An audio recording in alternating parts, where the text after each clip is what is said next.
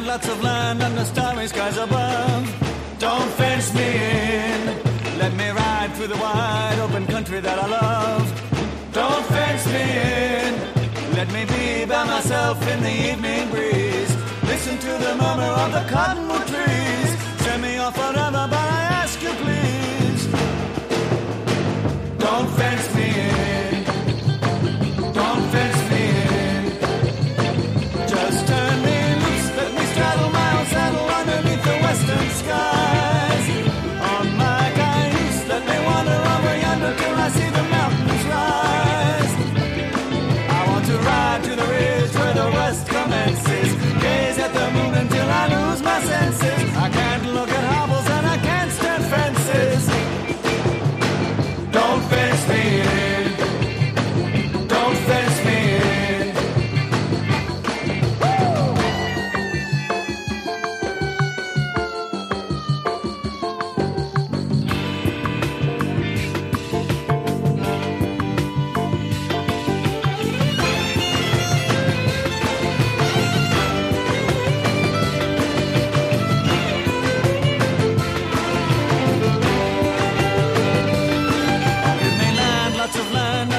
Skies above, don't fence me in.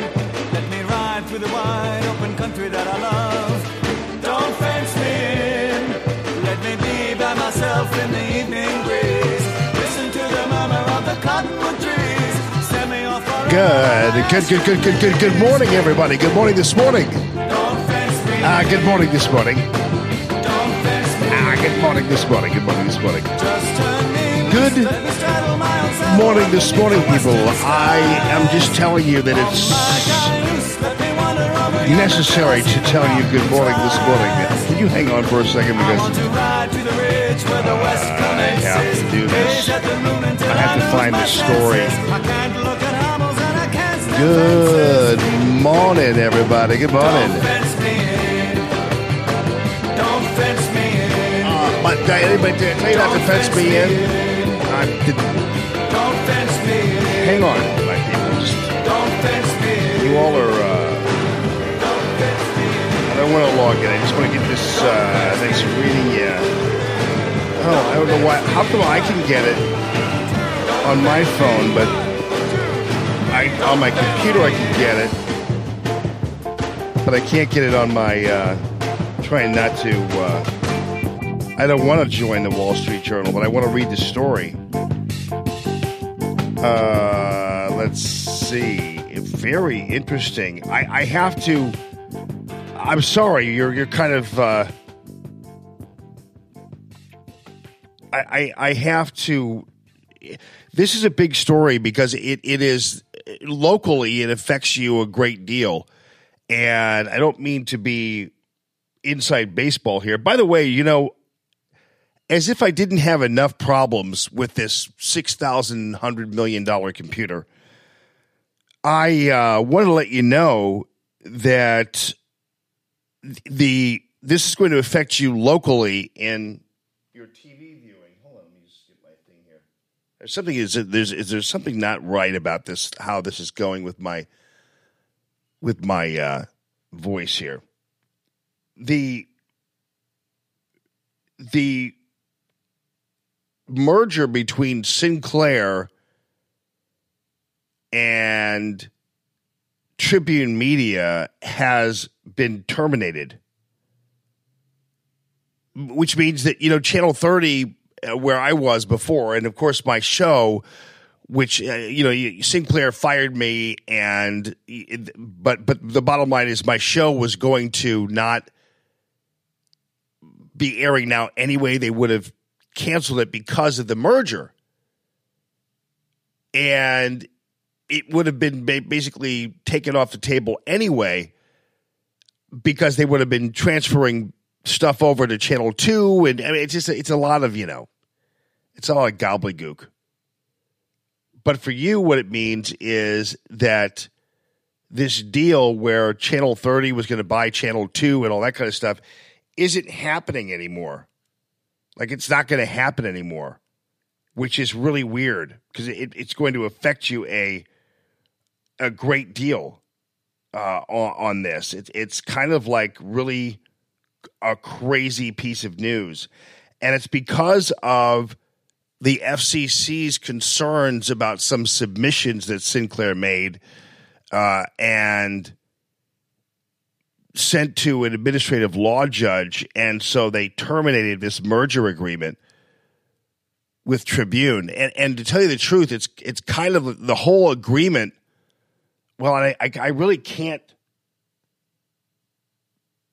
Uh, I really can't. Uh,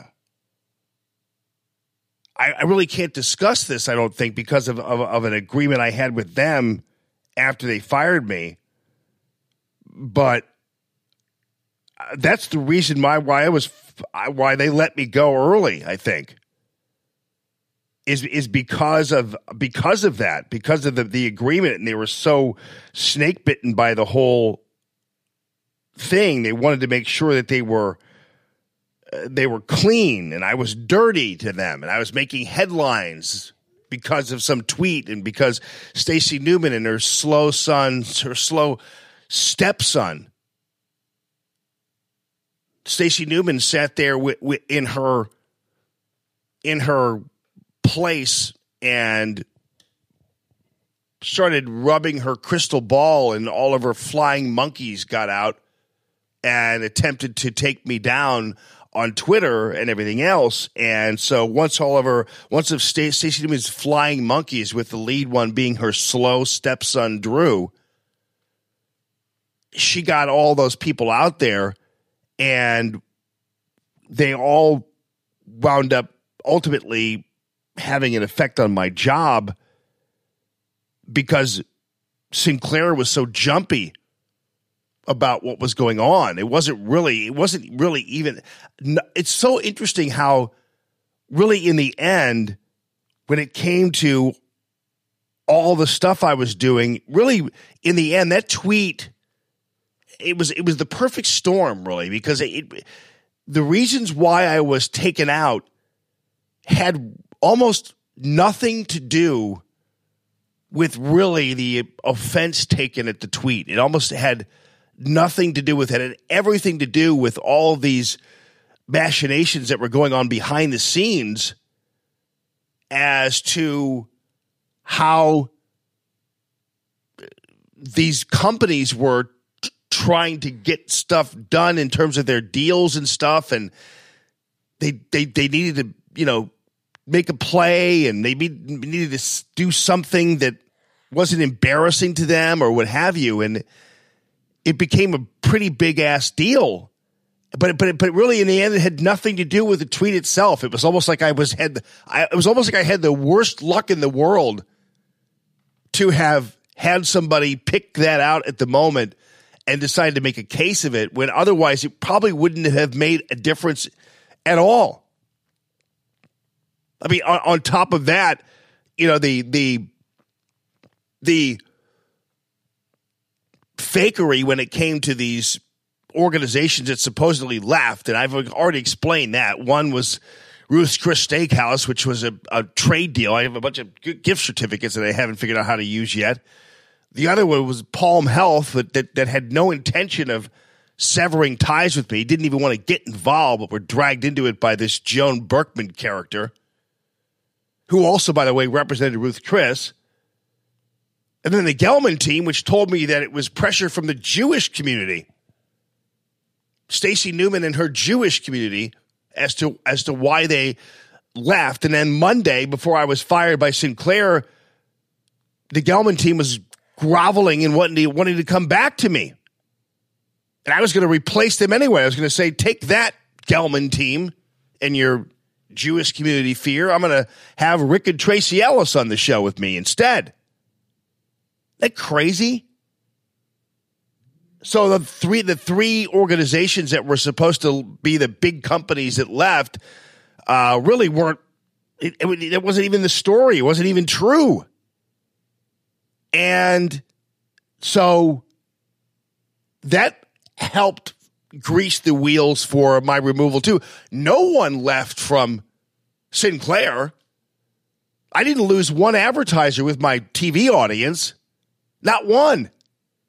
And in fact, everybody else was doubling down, and Michael Proctor was, you know, doubling his ads, and the guys from Tactical, shh, that one, it's actually Tactical Shit is what it, I was, you know, I can say that, but they they they were told them they were going to leave. They didn't even advertise on. I didn't do. I didn't even do live shows with them, and they were ready to. They they threatened to leave, but they fired me. So anyway.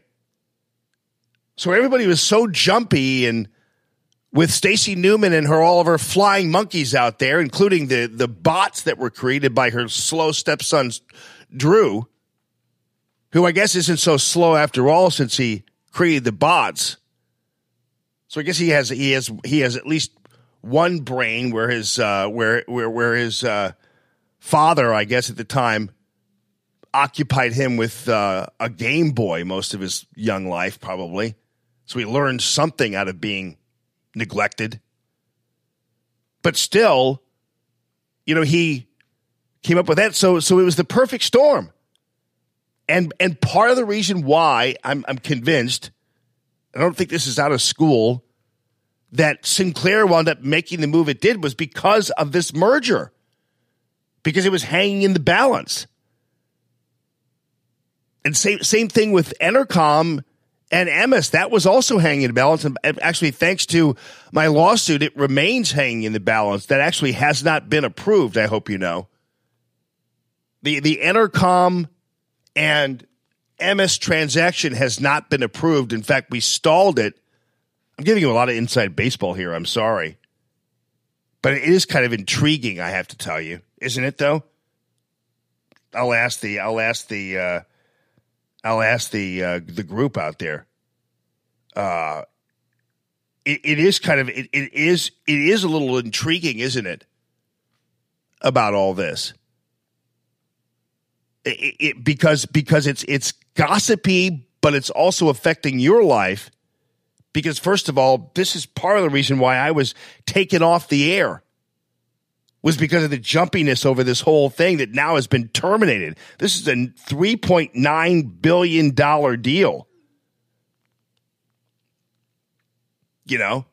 And, and then Entercom and Emmis, we filed a complaint with them because we believe they violated their whole agreement, this this this marketing agreement, where the transfer of the license was supposed to be a situation where Entercom took over the station and Emmis took over, but, but, but Emmis was still my employer.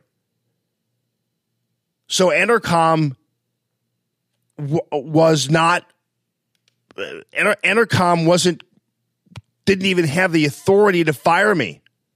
They didn't even have my contract. So, so we maintained with the F C C that they had no authority to get rid of me. And so we we we basically have made that claim with the F C C and filed a complaint about their comportment in the F C C, and that's still up in the air. I mean, so so and there's an off chance, I guess in the end, there's an off chance that uh, this Entercom Emmis thing might never happen as a result of what's going on.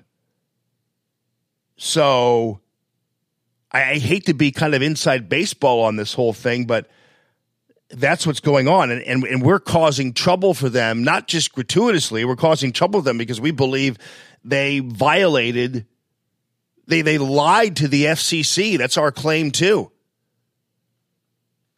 Do you know that Entercom, and this is a little complicated too, Entercom and Emmis, Entercom, and, and, the, and the reason why I'm, I'm talking about this is not because it's me. I told you guys at the very outset that when it came time to talk about the case and, uh, and about all this kind of stuff, uh, I wasn't going to make this all about my case. And, oh, Margaret wants to know what Rabbi Talvi's role, role, Talvi's role in all this. Oh, she had a role in all this, Margaret. Margaret Sharp is sharp. She knows a little bit.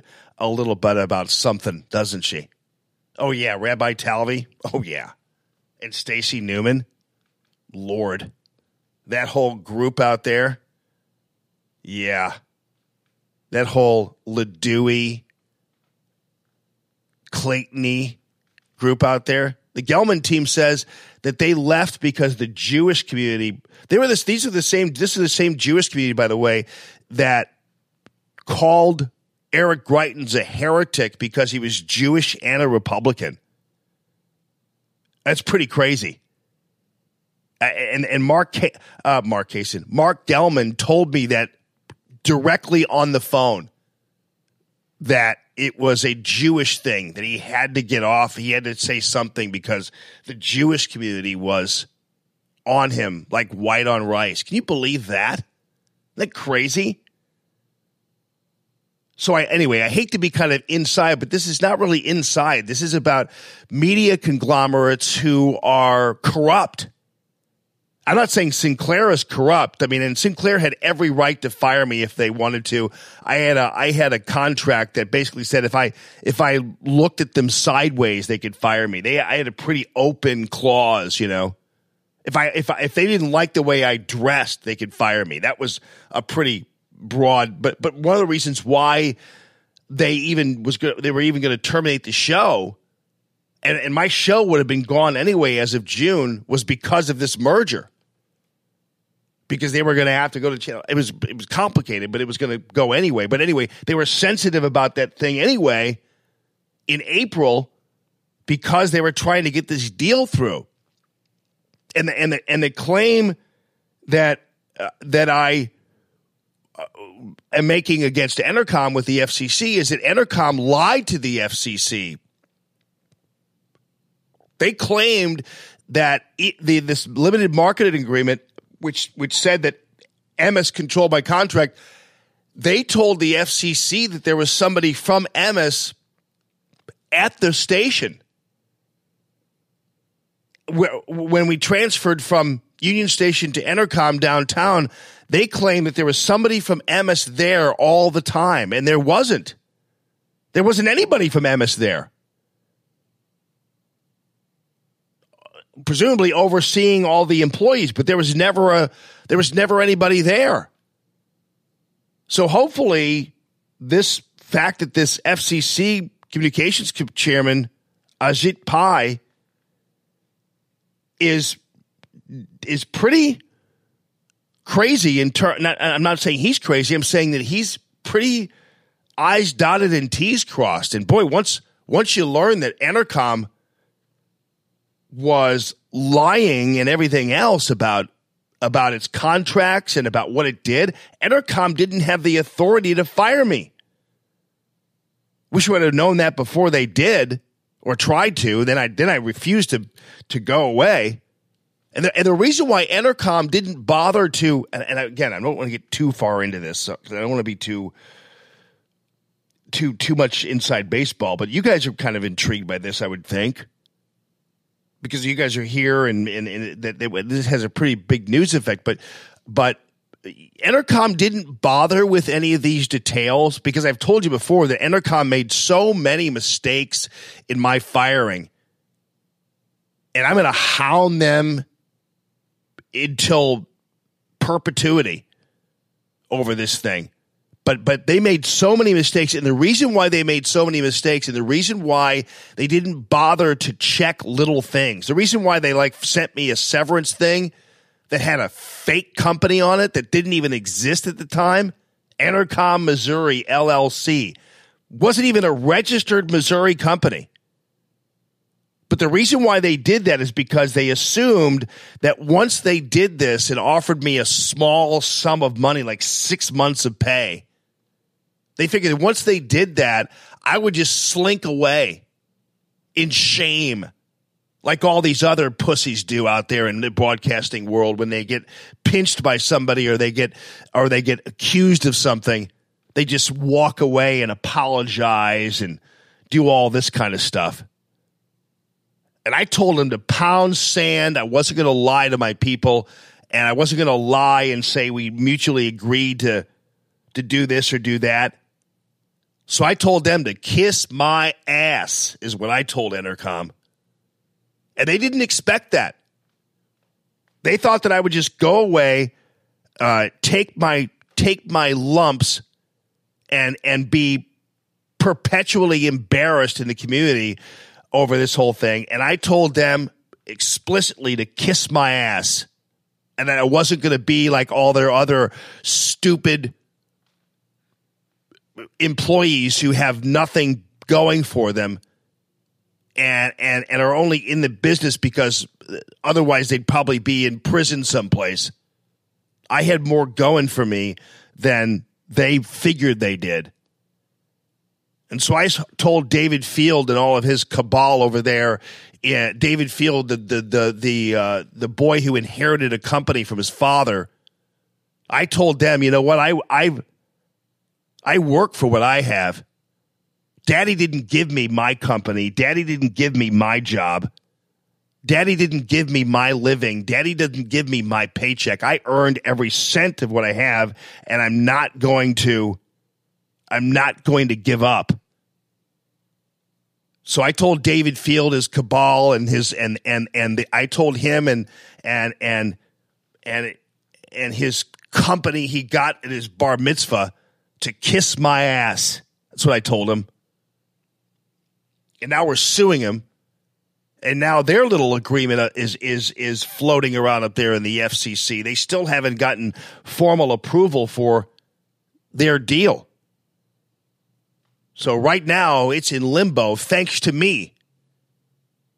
And now I had nothing to do with this Sinclair Broadcast Group and Tribune Media thing, but I'm just telling you that that the, the reason why they canned me so quickly and were so reflexive about this is because it was a sensitivity over this uh, this deal that now is in the trash can, which is a huge deal for for for everybody, and, and for you in the media here. Uh, th- this this affects you because this means that Tribune Media still is going to own Channel Two, and Sinclair isn't taking over the the operation here, which is too bad for me. Had this not actually been taking place, they probably never would have been fired anyway, because they didn't care about the tweet.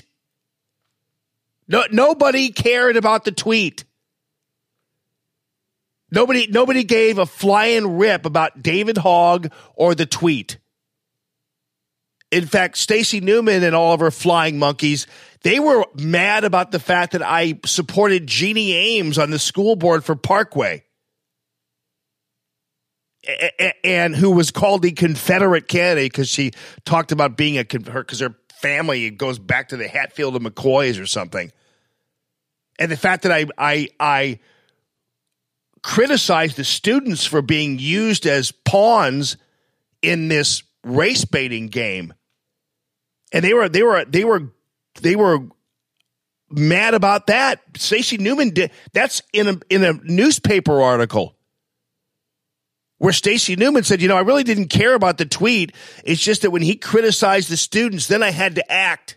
That's what this is about. They didn't care about David Hogg or or anybody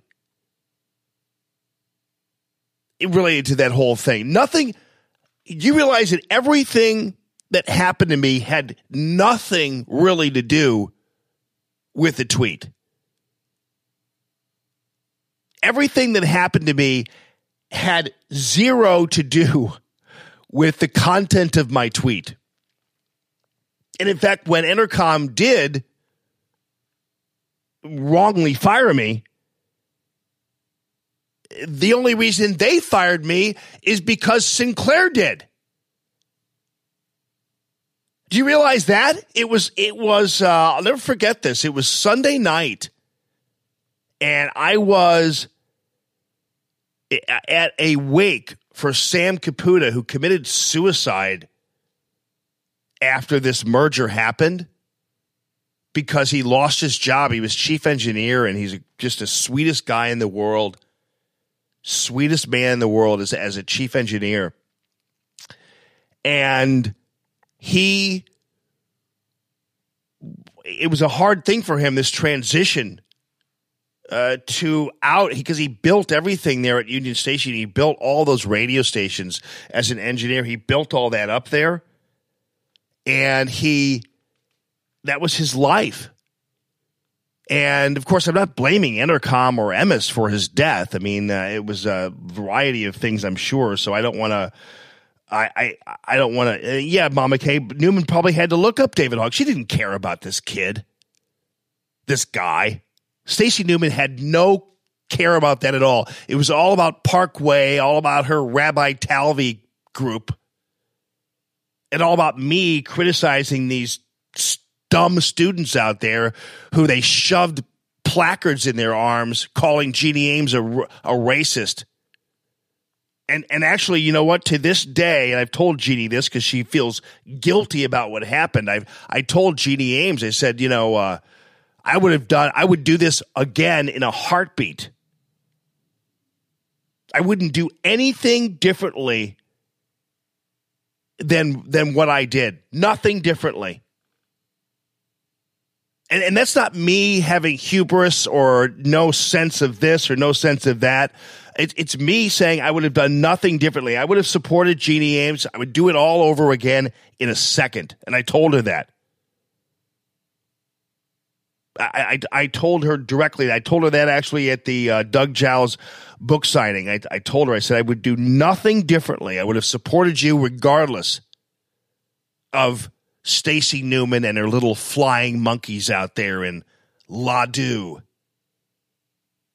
I would have done nothing differently.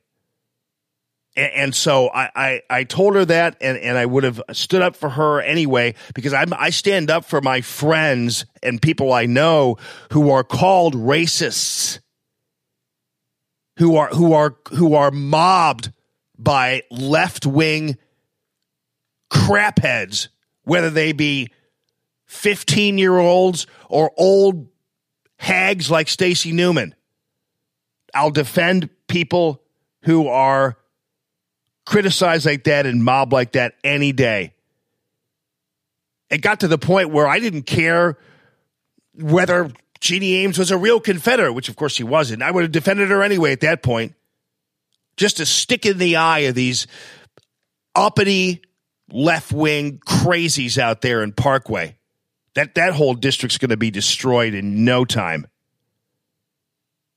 Yeah, Mama Kay, I did ask Jeannie to, to, to be on my show. She's, she, she, I think she's had, she had enough of the public after that. Not you guys, but enough of the whole public setting and that kind of thing. In fact, before she ran for school board, I wanted her on my show. I wanted her to be a regular on my show because she was all, because she and I were friends, and she'd always have something to say about the, uh, about politics and everything else. And so I wanted to have her on the show. Uh, but, but she just was, uh, she had enough. She had Stacey Newman and all of her flying monkeys. You realize what they did to her, right? And her family. They, they, they, they chased after her car and threw things at her car. All these fine, uh, specimens, all these, all these, uh, individuals who go to temple every Saturday. Yeah, they they chased after her car and threw things in her car. And then, and then these other kids who were put up to this, when when it, when it when it finally actually when it finally actually drove me crazy is when they were standing outside of a school where Jeannie Ames's kids were walking into the school. And Stacey Newman's little flying monkeys were standing there with placards in their hands, calling their, when, when their kids walked into school, they had to walk past signs held by a bunch of little prostitutes, little left-wing prostitutes, calling her, her, their mother a racist. That, that's, that's what put me over the top, is, is when all these little prostitutes put up there by Stacey Newman and, and all these little, all of her flying monkeys, all this little group up there, when they, when they put up, when they held signs and stay, and, and, and, and, and then Eric Ames, Jeannie's husband,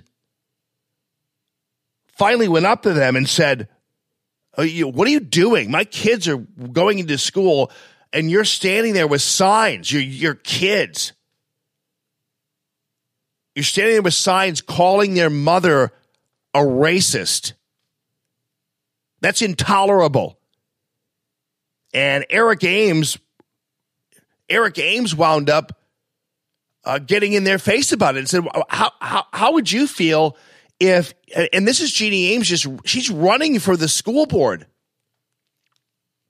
Jeannie Ames is running for the school. That her her crime was running for the Parkway School District and having some tweets they didn't like from the past, wanting to, to get the Parkway School District back into actually being a district that taught students instead of indoctrinated them.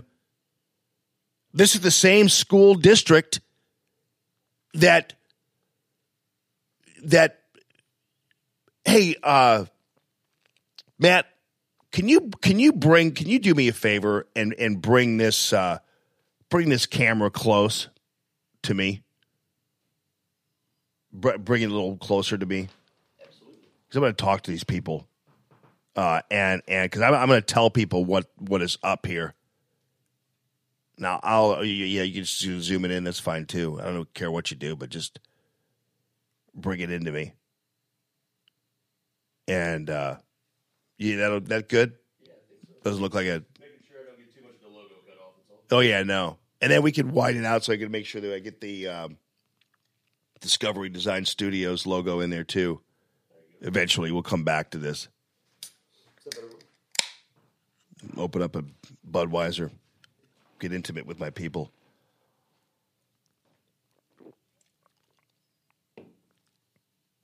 So, this began, if you're just... Uh, Oh, the coffee's right here, Marty. But I, I'm having it. I'm having right now. I'm having a twelve ounce uh, ice cold Budweiser because I just want to be intimate with all of you and talk to all of you. No, it's not a Budweiser, but it's um. This all began with this morning. If you're just tuning in, this all began with the fact that Tribune Media terminated its merger agreement with Sinclair, and I was fired in large part because of this agreement by Sinclair. And Sinclair had every right to fire me. I'm not saying they wrongly fired me. In Sinclair, I had a contract with them that basically was so, so open-ended. It was very broad. It was, it was very, it was a broad deal. And my contract had a clause in it that said, if you just even remotely embarrass us, we can fire you. And and that's and that's if I wore plaid on plaid and it embarrassed them, they could fire me. My contract with Entercom wasn't so cut and dry. And I, and I will tell you, as a matter of fact, that my contract with Entercom didn't say that if Sinclair fired me, they could. That's one thing. My contract with Entercom and Emmis, I'm sorry to say, should say call it Emmis, didn't say that. But I'll get to that in a second because uh, the reason why Entercom and Emmis fired me is because Sinclair did. And I got news for these people, and this will be news for them when we get to trial, which is going to take forever, but still. We get to trial, we'll explicitly explain that the firing at my at Entercom and Emmis's hands, which Entercom had no authority to do, only took place because Sinclair fired me. And we'll prove it because I I I, I went back to the to the uh, to the, to the wake, the parking lot discussion I had at a funeral home with my people at ninety-seven point one and the All in the Morning Show and my and and and Jeff Allen, and it was Sunday night, and everything that Entercom did in discussions revolving around this tweet after Stacey Newman and her little gang of flying monkeys got out there and her slow stepson Drew. Everything hinged for them on whether or not Sinclair was going to act. And they said, if Sinclair fires you, it's a game changer for them. all of it is on the record. When all of them are deposed, which they will be, and it doesn't matter, it's everybody will be, unless they want to lie under oath, unless they, they will lie under oath, it will be apparent that I was only fired from the radio station because Sinclair fired me. And unfortunately for them, that's not cause. I didn't have a contract with a clause in it that said, if Sinclair fires you, we will. So they fired me wrongly because Sinclair did, and that will be abundantly clear. And even the C O O, we will be able to have Eric Naputi, and thank God for him. Naputi Wellness dot com, Naputi Wellness uh, is, is a great operation, Naputi Wellness dot com. Eric Naputi, before he left, because he was threatening to leave the station because he was standing up for me. And before he left, it it, it was, uh, he was told by the C O O of Entercom from an airport as she was traveling. She didn't even pronounce his name correctly, but they wanted to save the seven thousand dollars a month he was spending on advertising. And they, she said, we had to do it because Sinclair did. That's coming from the number two officer at Entercom. And Eric Naputi will testify to that as well. So the only reason they did that, and, and the, uh, I'm, I'm maintaining to you because this, this thing is just blown up, this whole deal. And Uh, you know, uh, yeah, Mama K. I wasn't what I was saying about that with Jeff is is is they were they didn't want me to. Jeff didn't want me to leave. It, all of this hinged on Sinclair, and so Sinclair fired me. I was notified at about five o'clock in the afternoon on on on Monday. Because they had to tell the Washington Post something and said I resigned, even though actually I, I hadn't at the time, but that's water under the bridge. And so th- at that point, then, everything kicked into gear. They had a big teleconference that included this, the C E O, David Field, and it included Jeff Allen and Becky Damian, who was uh, the market manager at the time, who replaced uh, John Beck, and Uh, Paxton, who was the president of programming, and somebody else. They had a teleconference right after that firing because because because the only reason they were acting was because Sinclair did. They had they didn't care about the tweet. Entercom didn't care about the tweet. They didn't care what I said about that. They didn't care at all. They didn't even have a social media policy. That's how little they cared. And so they, uh, they, they kicked into action Monday night. I'll never forget it because I was I was uh, with the kids and Andrea was doing her thing at the uh, at the at at, at uh, teaching the uh, little communicants, and I have the kids every Monday night when she does that. We're getting pizza, and then they called me at about eight o'clock and said, "Yeah, we had a we had a teleconference with the C E O because now he C E O because now he has to act because Sinclair did this." And it was all because Sinclair did,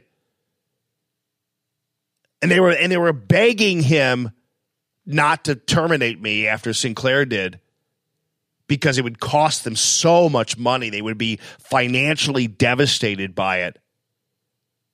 Becky and Jeff and all these people are saying, don't do this. You're going to destroy this radio station. Because I I was the anchor of that radio station. I was the reason that station was profitable. And, and uh, Dave Glover did a good job over there too. But, but as the morning guy, which is the most important position at ninety-seven point one, I was I was printing money for these people. And they knew that. They they knew that, and they and they were they they told the C E O David Field, who basically got his company from daddy at his bar mitzvah, that if you do this, it's going to devastate our our our money. It's going to it's going to destroy us. Advertisers will leave in droves, and and we will lose money. Not only that, the ratings will plummet. And everything they warned David Field about has come true. They haven't made a budget over there since I left. And they're having to lie about their ratings now and just say, yeah, men. Advertisers don't buy men. Just this is a little inside there. Advertisers, yeah, I, I, I was doing... I, I got to the point where there, were, there was a thing in my contract that gave me a bonus if we were in the top five with men. And I was there seventeen years. After about like the fifth year, they stopped giving me the bonus, stopped putting that in my contract because we had men listening all all the time. It was the, the adults that matter. twenty-five fifty-four. Women. And there's not one of them listening over there right now. And and so that so so they've had to lie about their numbers and everything else just to just to maintain them. And they're having and they're giving away advertising over there. They're giving it away. They're offering free advertising to these people just to keep them on the station and keep just a, a portion of their of their dollars. And, and and so that's what's going on over there. I'm, I'm I'm just telling you that. And we're live here from the Discovery Design Studios, by the way. Thank you to Rick and uh, Rick Pogue and, and the rest of the gang over there for doing what they uh, they do and how how how great they have been. And they're kind of uh, retooling. They they just did a new logo, by the way. Discovery Design Incorporated, Truck Care and Manufacturing Incorporated. And they want to, we want to make sure you understand what they do. They do truck care and manufacturing. They build trucks from the bottom up there. And Discovery Design, thank you guys for supporting the show. And I'll talk more about my advertisers in just a few, but I, I don't want to get too too far off the beaten path on here. So anyway, that's why this morning when you are seeing the headlines about this Tribune Media Sinclair Broadcasting Group, uh, this this thing has blown up. Channel two is no longer going to be owned by Sinclair. This deal is over. It's done. But anyway, the only reason that they have, they fired me is because Sinclair did. And that's not cause. And so they had that meeting. They told, they, they warned the C E O, David Field, but David Field didn't care. First of all, David Field ha- has never really had to work a day in his life because daddy gave him the company, Entercom. A- a- and so David Field didn't care about anything. David Field cared about his fellow chino pant-wearing left-wing East Coast guys. That's what he cared about, pleasing them. So that he went to the Hamptons or whatever it is, that he could he could tell them he he offed the conservative commentator. That's that's all he cared about. And, and and by the way, the the the the and he didn't care also because if the station lost money as a result of me leaving, all they would do is fire a bunch of people anyway. If if if they wound up not meeting budgets and and didn't make money and blah blah blah blah blah. Uh, they would just fire somebody. And Entercom owns a bunch of stations all throughout the country, so they figured, well, you know, if we're not making any money, I'll just, I'll just, uh, I'll just take a family breadwinner out over here and take a family breadwinner out over there, take a breadwinner out here. I'll make up for it. I'll, it'll never, it'll, it'll never affect David Field's life. So they didn't care. They don't care where that station goes away anyway. And if it's around a year from now, I'll be surprised based on how Entercom operates. But nonetheless, that, that's this is why.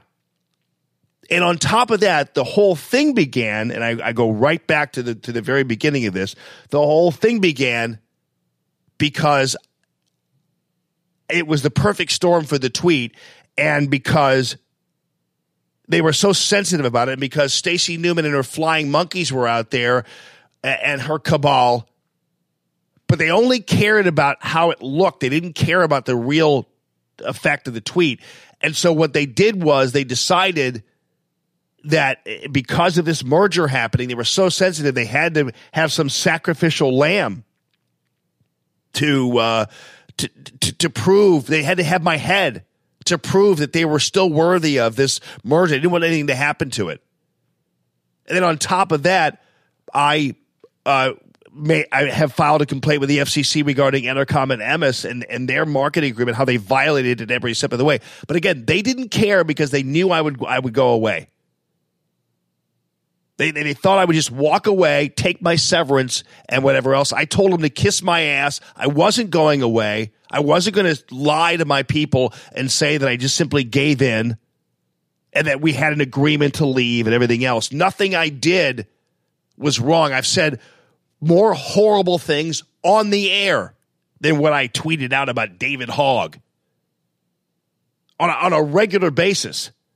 So it had nothing to do with that and everything to do with bowing and kowtowing to the left-wing grievance mob. And they made a huge mistake. And to me, the Sinclair Tribune cancellation doesn't bode well for them in the offing for the Entercom-Emmis merger, which, by the way, still hasn't happened. And the reason why it hasn't happened is because we filed a complaint about the legality of their operation and how they were comporting themselves. And we made a complaint about that. And so that's up in the air too, because they breached my contract clearly, and we'll prove that. Everything hinged on Sinclair's actions. And unfortunately for them, my contract didn't say everything hinges on Sinclair's actions. My Entercom-Emmis contract didn't say everything hinges on Sinclair. But that's what happened. So back to the parking lot of the funeral home there in Maplewood, where I was about to go in and pay my respects to Sammy Caputa. Sammy was a great guy, great engineer, great dad, great husband, just great family man, great fellow employee, who was one of the guys cast out as a result of the Entercom-Emmis merger. And, I, and I'm not saying this that his death is Entercom's fault or Emmis's fault. I'm just telling you the tr- truth about what happened. Sammy built those stations over there at Emmis. It was The Point. It was Keishi. It was ninety-seven point one. It was, uh, yeah, that other one, the the the the, uh, the place where they play Maroon five all the time.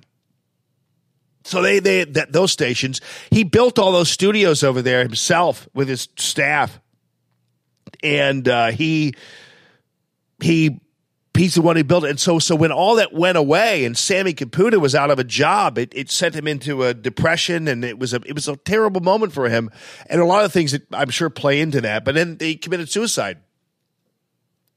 They found him out at at, at the tower, and so his funeral was that Sunday.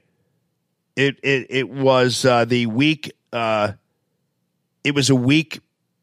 Basically, after the whole that that week of the whole Twitter storm thing, where Stacey Newman and her cabal were after me, only because I criticized all the kids they forced to prostitute themselves to attack Jeannie Ames.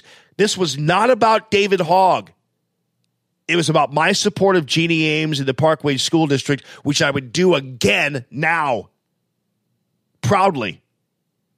Because Jeannie is a friend of mine, and Eric, her husband, is a friend of mine.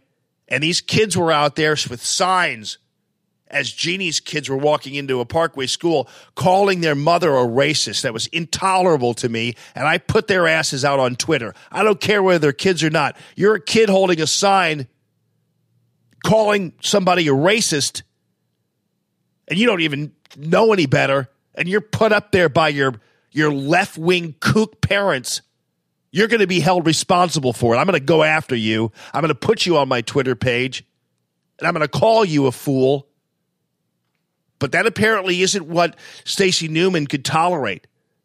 It's in the newspaper, people. It's a, a newspaper article where she described why she went after me. And she's quoted as saying, you know, the tweet itself with Hogg, I thought, well, I'm not going to go after that. But then when he attacked the kids at Parkway, then that was it. That's what this is all about. And when and when when we sue her and bankrupt her and her entire family, that all will become abundantly clear. Stacey Newman will, will ultimately, when all is said and done, all she'll have is her stupid glasses and her haggery to keep her alive and kicking in terms of her politics and everything else, because she won't have a pot to piss in by the time I'm done with her, because she utilized her office as a state lawmaker, as a, as a legislator, the power of the state to interfere with my business contracts, with my advertisers, and to, and to silence my voice. She used the power of her state representation. State Rep Stacey Newman, that's, that's, what, that's her Twitter handle, and she utilized that. And so she's going down in flames, and so is her dumb, slow stepson, Drew. But that's coming. But in the meantime, in the short term, I have uh, this situation with Entercom that I'm going after them, and, and that'll happen. So that was the whole reason why this thing blew up in the first place. Again, had nothing to do with David Hogg. Sinclair firing me over the tweet. I had said worse things on Twitter about God knows who, but Sinclair was involved with its Tribune Media deal, and they couldn't have the bad publicity. They they had they had a uh, they had a they they had headlines that were saying I was uh, I was threatening to rape a child. What else are you going to do? That's that'll be the third uh, shoe to drop when I go after the media for accusing me of uh, of threatening to sexually assault a child, which which which they will not get away with. But anyway, but but what else are you going to do when you're Sinclair? And especially when you're Sinclair and you have a contract with me that says if I wear if I don't put a belt through one of my loops, they can fire me. That's how easy. That's how open my clause was. So of course, what are you going to do? You got this merger going on. You got headlines saying one of your anchors threatened to rape a child on Twitter, which I didn't do, obviously. What are you going to do? So they they bailed quickly on that one. And they had every right to, because my contract, again, was open. So they, they bailed then. But the problem, is again, is the only reason I was fired from ninety-seven point one is because Sinclair fired me. That's the only reason. They didn't care about this tweet. That's why they didn't let me say anything on the air about it. No, don't, don't. Uh, if you're just catching up, Sinclair terminated this Tribune agreement. Tribune terminated this agreement with Sinclair, which means life in Saint Louis is is not going to change to the degree they thought it was. But I'm going back to this. This is why I was canned, because of this merger.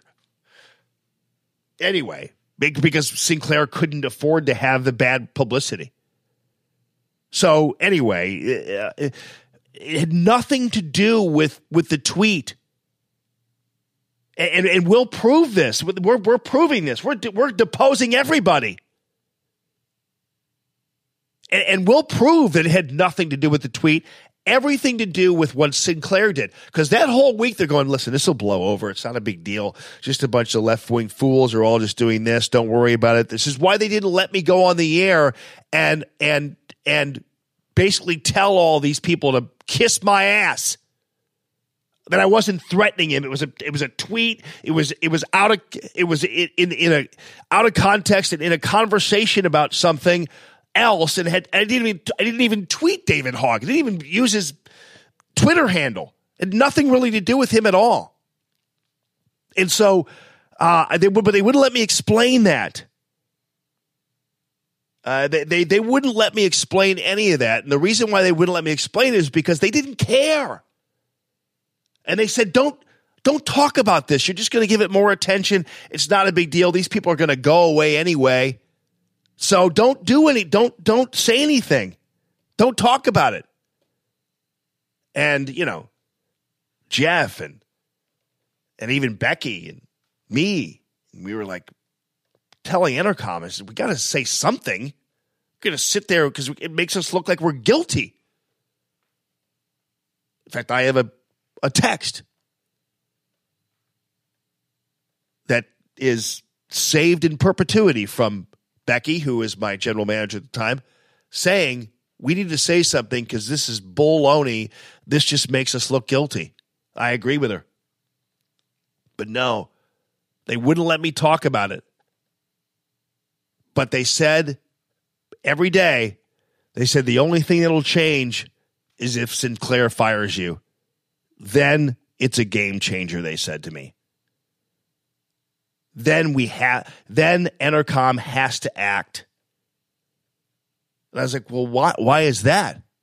Now, of course, had I had, I should have at the time, I should have at the time, that should have been my cue to, to get a lawyer, to lawyer up. That should have been my cue to lawyer up. When they were saying that, I should have, I wish I had the, I wish I could go back in time and have had the intelligence to have said, that's a red flag. If my company, where where I have my main job, because basically the, the Sinclair deal, the T V, that was beer money, people. I, I hardly made any money at that. I made most of my living at ninety-seven point one. So I should have, I should have, I was doing the, the T V show for fun. So barely making any money at that place. So, so I should have known at that time, I should have had the foresight at that time to have uh, said, oh, so everything hinges on Sinclair getting rid of me. Because they told me that, that from the time the tweet became all public and Stacey Newman and little Cabal and her flying monkeys were all out in force, Uh, that, that was a Wednesday. It was the Wednesday, the sixth of April, something like that. And, and they said, don't worry about it. This isn't a big deal. And, uh, oh, you like my show? It's Gaslight.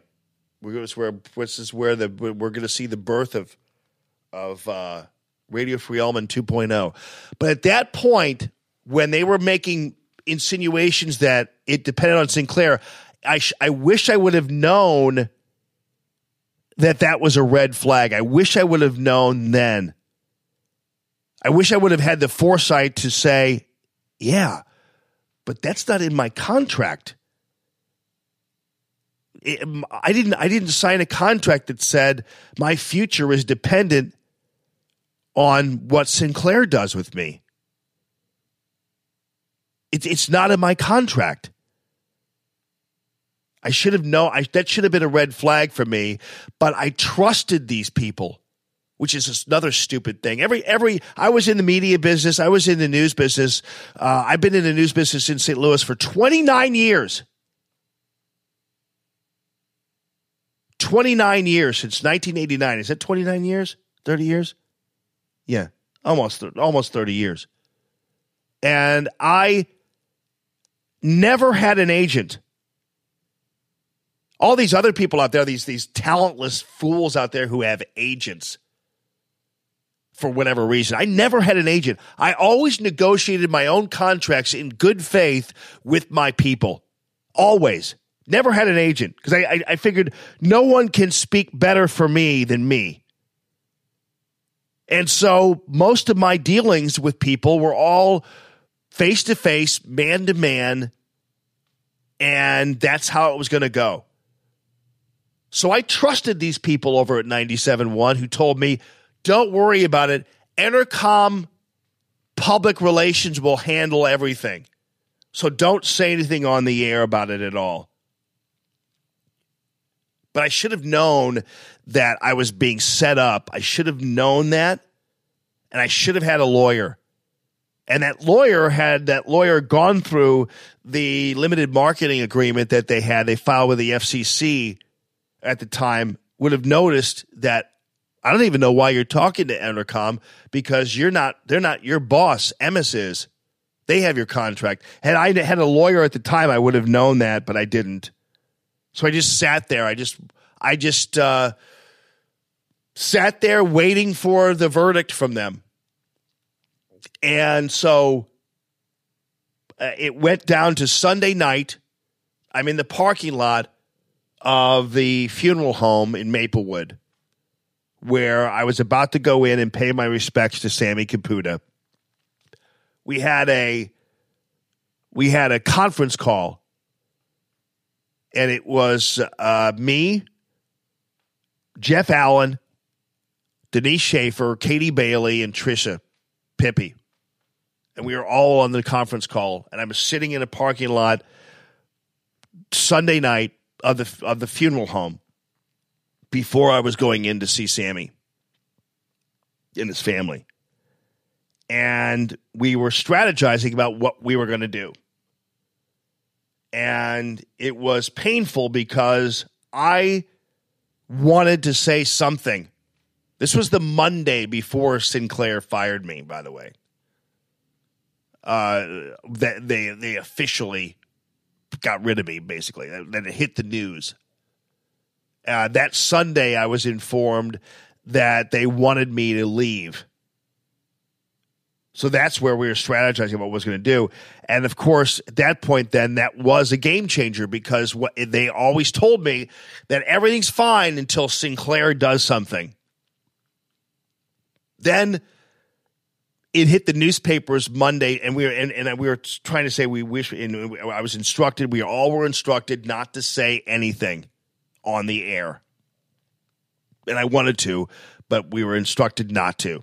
That every they they would have it all under control. And so the basically just uh, Monday went on the air Monday morning, didn't say anything about this. When it was all over everywhere, but we I wasn't allowed to say a word about it. Had to do the show sitting there and knowing that I should say something, but I was uh, was forbidden from saying something.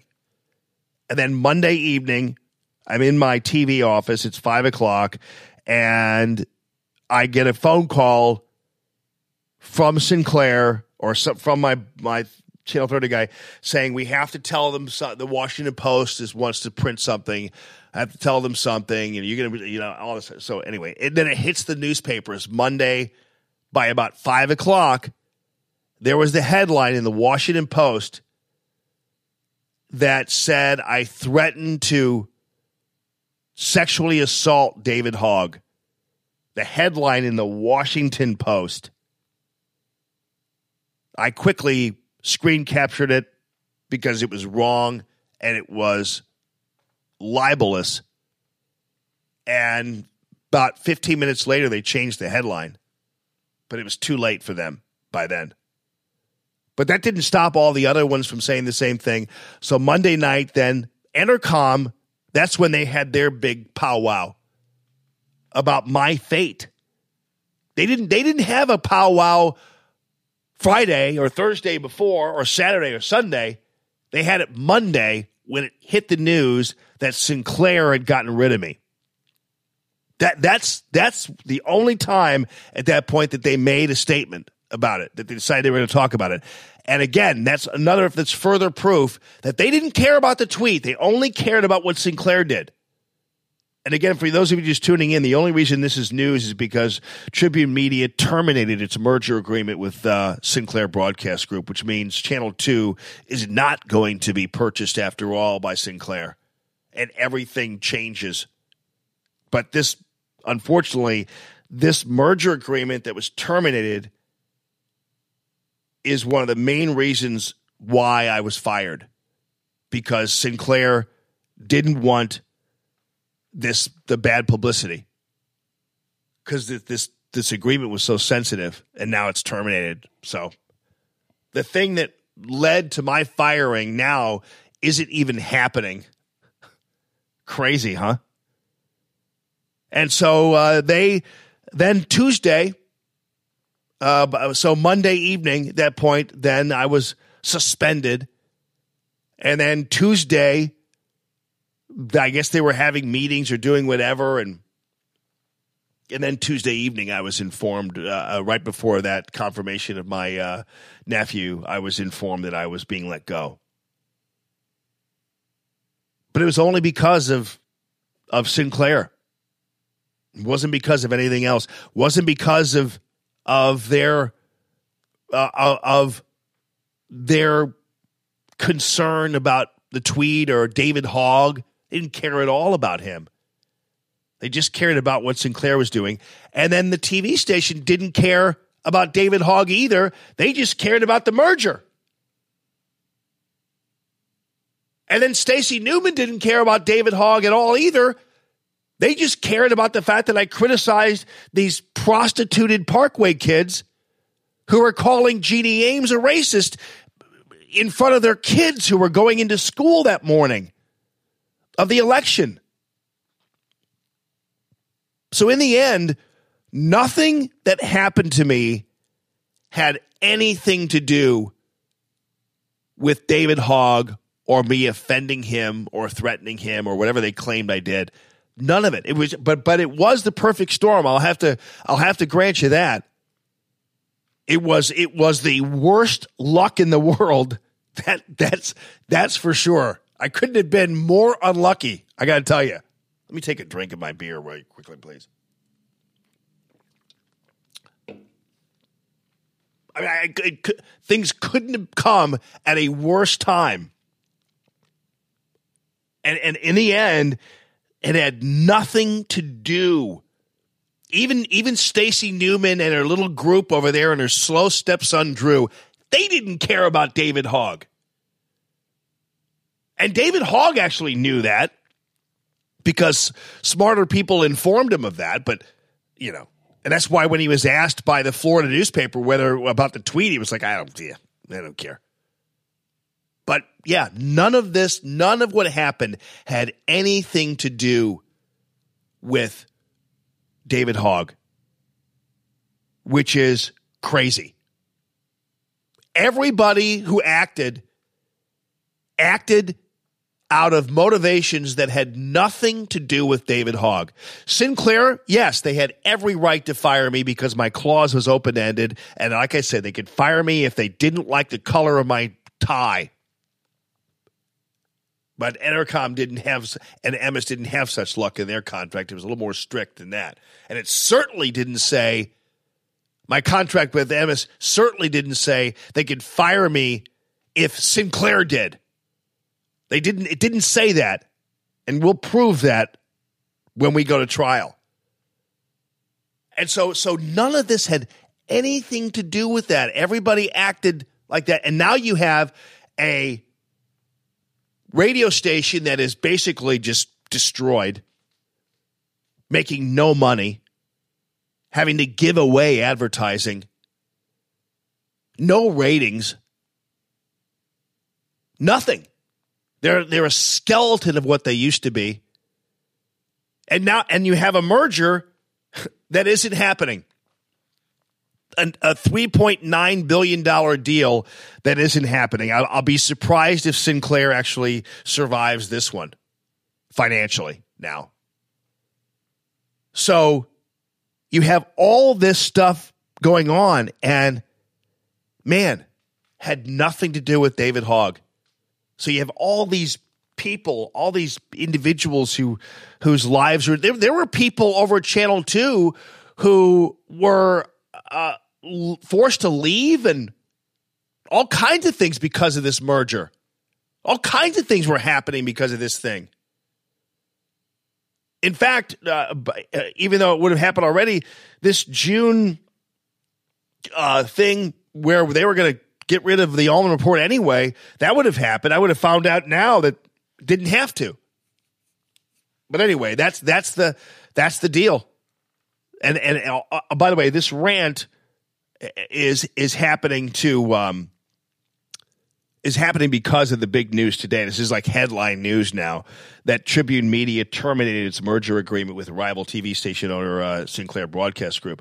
And and that's also because the F C C chairman had concerns about Sinclair's submissions and sent it to an administrative law judge. And that's why Tribune bailed. And I got news for Entercom and Emmis now. The fact that that the F C C chairman has concerns about Sinclair's submissions, you realize, and, and this is where you need to uh, this is where you need to pay attention. You realize that the uh, that's the very thing we did with the with Entercom, is we filed a, a, a complaint. We filed actually a a legal submission challenging and the the the the, the, the challenging the truth of Entercom submissions to at the F C C, because the F because Entercom fabricated, first of all, the dates of the transfer of licensing and, and contracts, and fabricated the the fact that they had somebody from Emmis at the station the whole time, and, and they didn't. And so at this point, if this F C C chairman is this prickly about these kinds of things, then Entercom is in trouble. And there's a possibility after all this that the deal between Emmis and Entercom won't happen, because uh, that's still hasn't happened officially. And the reason why it still hasn't happened officially is because we filed uh, basically what would be an injunction there, uh, and there was the, the, the, there was an injunction there that that that has stalled this process, because right now we are claiming that this merger should not happen because they falsified their documentation in in in, in making it happen. They violated their own agreement. Now, there's a chance that what would happen is the F C C would just simply fine them and then would Uh, let this thing go on and still, but they would pay a fine. But nonetheless, they clearly violated this marketing agreement, and that's and, and if and I'm telling you, if this F C C chairman is like this with Sinclair and and Tribune, Entercom and Emmis better watch out, because if if if this is on his radar, this is uh, going to be trouble. This is going to be trouble. So anyway, there you have it. There you are. That's how that's how the cookie crumbles. I'm just telling you. So that's uh, that's where we're at right now. Big news here, and I'll get on to the other news as uh, when we come back. I just want to let you guys get you guys up to speed on what's been going on, tell you guys more of the truth about what's been happening, and and give you kind of a a a. a primer on the reality of what's been actually going on. But this this kind of like uh, poked a little bear for me uh, in terms of uh, in terms of what happened. So the F C C basically is not in a mood to mess around with fabricators and liars. And I'm not saying Sinclair did this. I'm not I'm not saying anything about Sinclair. All I'm telling you is that uh, they're they're on the ta- on the trail of Entercom now. Thanks in large part to us, thanks in large part because Entercom wrong, wrongly fired me, and I'm going to ram a hot poker up their ass by the time all is said and done. I'm just telling you. And and this doesn't bode well for them there. I'm just telling you. So now you now you have it. There you are. Ladies and gentlemen, from the Discovery Design Studios, this is Radio Free Almond. radio free almond dot com for all of your gear, and discovery design inc dot com for all of your truck needs, truck care needs, your fleet needs, your wrapping needs. You want a light kit, you want a conveyor, Discovery Design has it for you. We'll talk more about the people supporting this show because I appreciate them so much, including Santino Cigars and Cocktails. We have Mattress King, one Mattress King on Facebook. I'll tell you more about those guys in just a little bit. And, of course, we appreciate Naputi Wellness, naputi wellness dot com. Eric Naputi, my doctor, he's awesome. And we have a bunch of other people joining the show, as you all know, as we continue into autumn and Radio Free Almond two point oh. Without further ado, ladies and gentlemen, our national anthem. Uh, yes.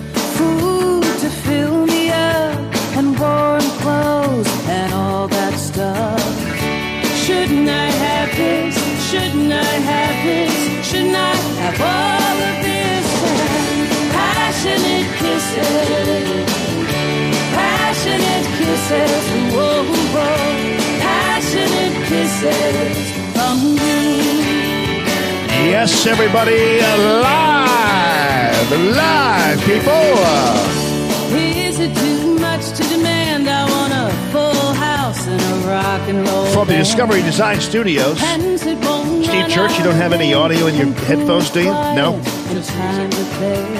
Good morning this morning. Good morning this morning. Good morning this morning, everybody.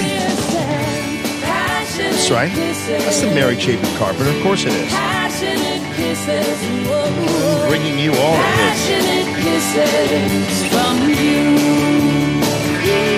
this.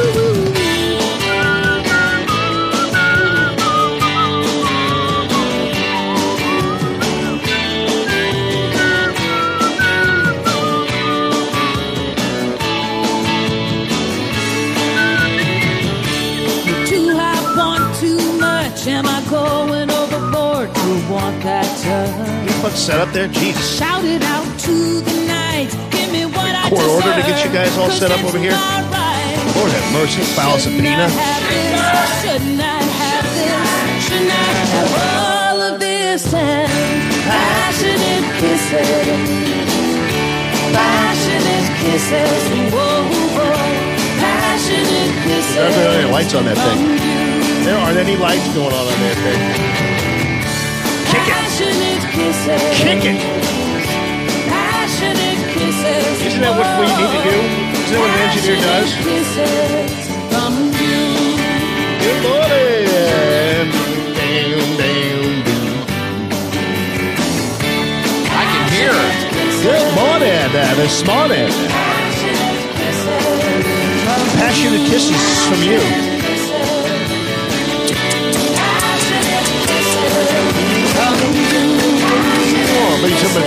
Healing Studio. Good morning, Steve Church. Good morning, Jamie Allman. I'm seeing Eric Chapin Carpenter in concert. I've seen her in concert, by the way. She's pretty good. I forgot about that song. You did, didn't you? Yeah, I did. That's what I, that's that's that's kind of what I do here. Is I all the forgotten tunes here at uh, Radio Free Almond for you. Thank you, bringing you all the hits, the all the forgotten hits. Thank you, Jamie. I'm going to have my own satellite uh, channel on uh, on X M uh, satellite called Forgotten Hits. Here's a forgotten hit for you. I'll be like Casey Kasem. Here's a gem from Here's the vault. a gem for you. Uh, there's a guy on uh, some country, the, one of my country uh, satellite stations. I forgot his name, like Stormy something or Sandy something. Yeah, he's originally from uh, Cape Girardeau, actually, on the Willie Roadhouse channel. No, it's another guy. Oh. I'm Stormy Daniels. No, it's not Stormy Daniels. It's I'm, uh, I can't remember the guy's name, but he just. Oh, Spider. No, it's not Spider. No? Spider's good. Yeah. Spider's awesome. Spider's yeah. the one over there on L A Right. Spider's like the, the he does you know, like six, seven different voices. Oh, yeah. yeah. Spider's uh, one of the best D Js I've ever heard in my life. Howard had him, Howard Stern had him do all six, quote, different D Js, and they were completely different oh, voices, really? different personalities, completely different. It was fascinating. Yeah, Spider's good. In fact, I called him out by name a while back because uh, I, I listened to, because the kids like to listen to the L A and New York stations, the hip hop stations, you know. And so uh, this Spider dude is is really good at what he does, but uh, but this other guy is like, God, dude, you're doing a country thing. It's like, dude, it's like nineties country, you know? Oh, the highway. Uh, at one point, uh, Travis Tritt was he just babbles all. The guy talks incessantly. I'm going, dude, shut up and play some music here. I watched uh, Blues Brothers two thousand with Kevin O'Leary over the weekend, and I was like, why is Travis Tritt in this movie? What, where, where and why did this happen? And it's kind of awkward. Well, speaking of uh, shows, by the way, I went to the uh, Muni last night, saw Meet Me in Saint Louis. It was nice the Muni stayed open. Uh, yeah. Uh, the uh, the it, it's it's it the, the Muni, the, this show, it's, it was the final show of the season. It's August. And it uh, it was not it was not a very good this was this was a this was not a very good show. But you go on all the other you go on all the uh, the uh, theater review places nationally, and of course uh, there's some people who have some Uh, ins and outs. This is the this is the, a monumental uh, local performance of Meet Me in Saint Louis, and they're all like blowing each other, you know, on the on the uh, all right. these directors and stuff. They all all around the country. They all lie about their productions right. over there. This is a tour de force. It's like this was like I'm like yeah. this. I could barely stay awake. From awake. The producers of Kirkwood High School brings you Meet right. Me in Saint Louis. The one thing I have to tell you this is, and before we get to this Sinclair thing, because Steve and I both work for them, and of course I am not disparaging Sinclair by any stretch of the imagination. I, I will. Well, no, I would don't, but don't. I can't. Okay. But but but but they ha- but this thing is a big deal. We'll talk about it from the local media angle. But I will tell you though, I'll be fair and impartial. That that I had. Um, I don't get the Muni security Th- detail. I don't understand it. I don't get it. It's, first of all, it's fake. Whatever they're doing with their wanding and stuff is not, uh, it, it's, it's just not, you know. My glasses, sunglasses work just as well. I mean, I had, I had half a mind actually, I, if I had remembered, I was going to bring my firearm with me and dare them to find it, and because they wouldn't find it with on me. But but still, you gotta.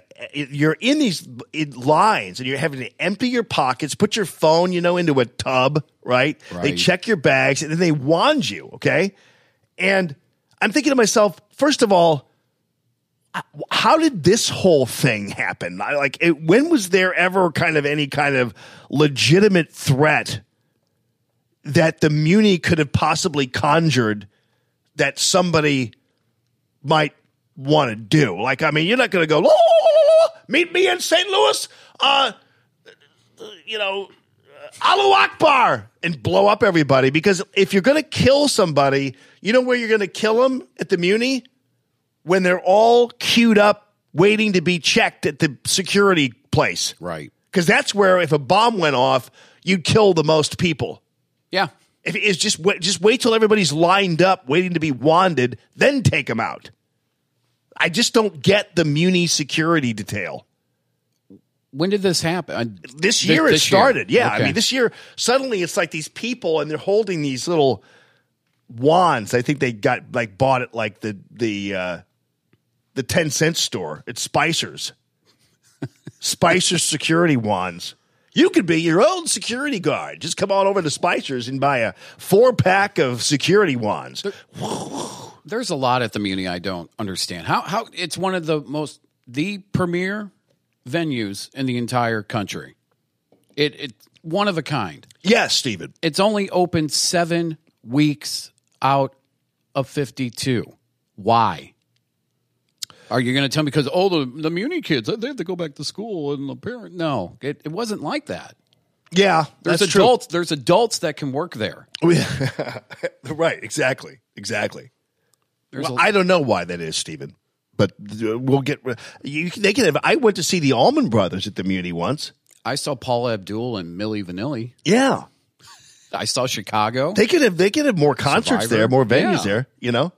I remember saying one thing you like about this, since you're a sports guy, is that I saw uh, I one time saw Lil Abner at really? the Muni, and Joe Namath was Lil Abner.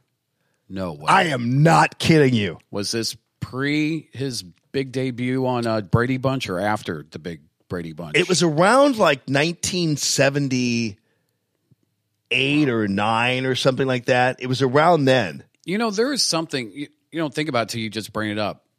A long tradition of sports athletes going to L A, getting picked up by an L A team because they got that bug wanting to be an actor or a singer yeah. or an entertainer. Yeah. LeBron, Joe Namath. Right. Uh, Tom Cruise's buddy with the Galaxy, the soccer player, Pasha's husband. Oh, yeah. I don't know who you I know. Yeah. I, I kind of know who yeah. you're talking about. I mean, it, uh, O J even. Yeah. That was. Yeah. All right, so uh, earlier and before you came in, and I was thinking about you because of this, and this this is a pretty big deal for Saint Louis media, if you guys care about this at all. And I went, I spent a whole hour backtracking this whole why this story is important to me, and and what happened because because the the, the headline in the Wall Street, it's a front page of the Wall Street Journal. This is a pretty damn big deal. Uh, Tribune terminated this three point nine billion dollars Sinclair merger and then sued them, sued Sinclair, uh, because Sinclair apparently had some submissions to the F C C that were not right. Now, keep in mind, this is this is this is foreboding only because. Uh, We had similar compl- I had similar complaints, and my attorneys did too, with Entercom and its submissions to the F C C. And and, and there's a, there's a possibility that because of our concerns, because we filed an entire suit, so to speak, a complaint with the F C C about Entercom falsifying documentation. Uh, that that were, was part of their merger with Emmis, which, is, of course, is the whole reason why I'm actually standing here as opposed to at ninety-seven point one because of this whole thing. And, and Entercom bought up Emmis, uh, but but the deal hasn't gone through. So, so and, and in large part, it hasn't gone through because we have stalled it, the final approval, with our complaint against with Entercom, because they falsified some documentation and claimed some things in their documentation to to the F C C that were not true. Namely, that, for instance, Entercom told the F C C that they had somebody from Emmis there the whole time after we switched our venues. We went from Union Station to uh, to a...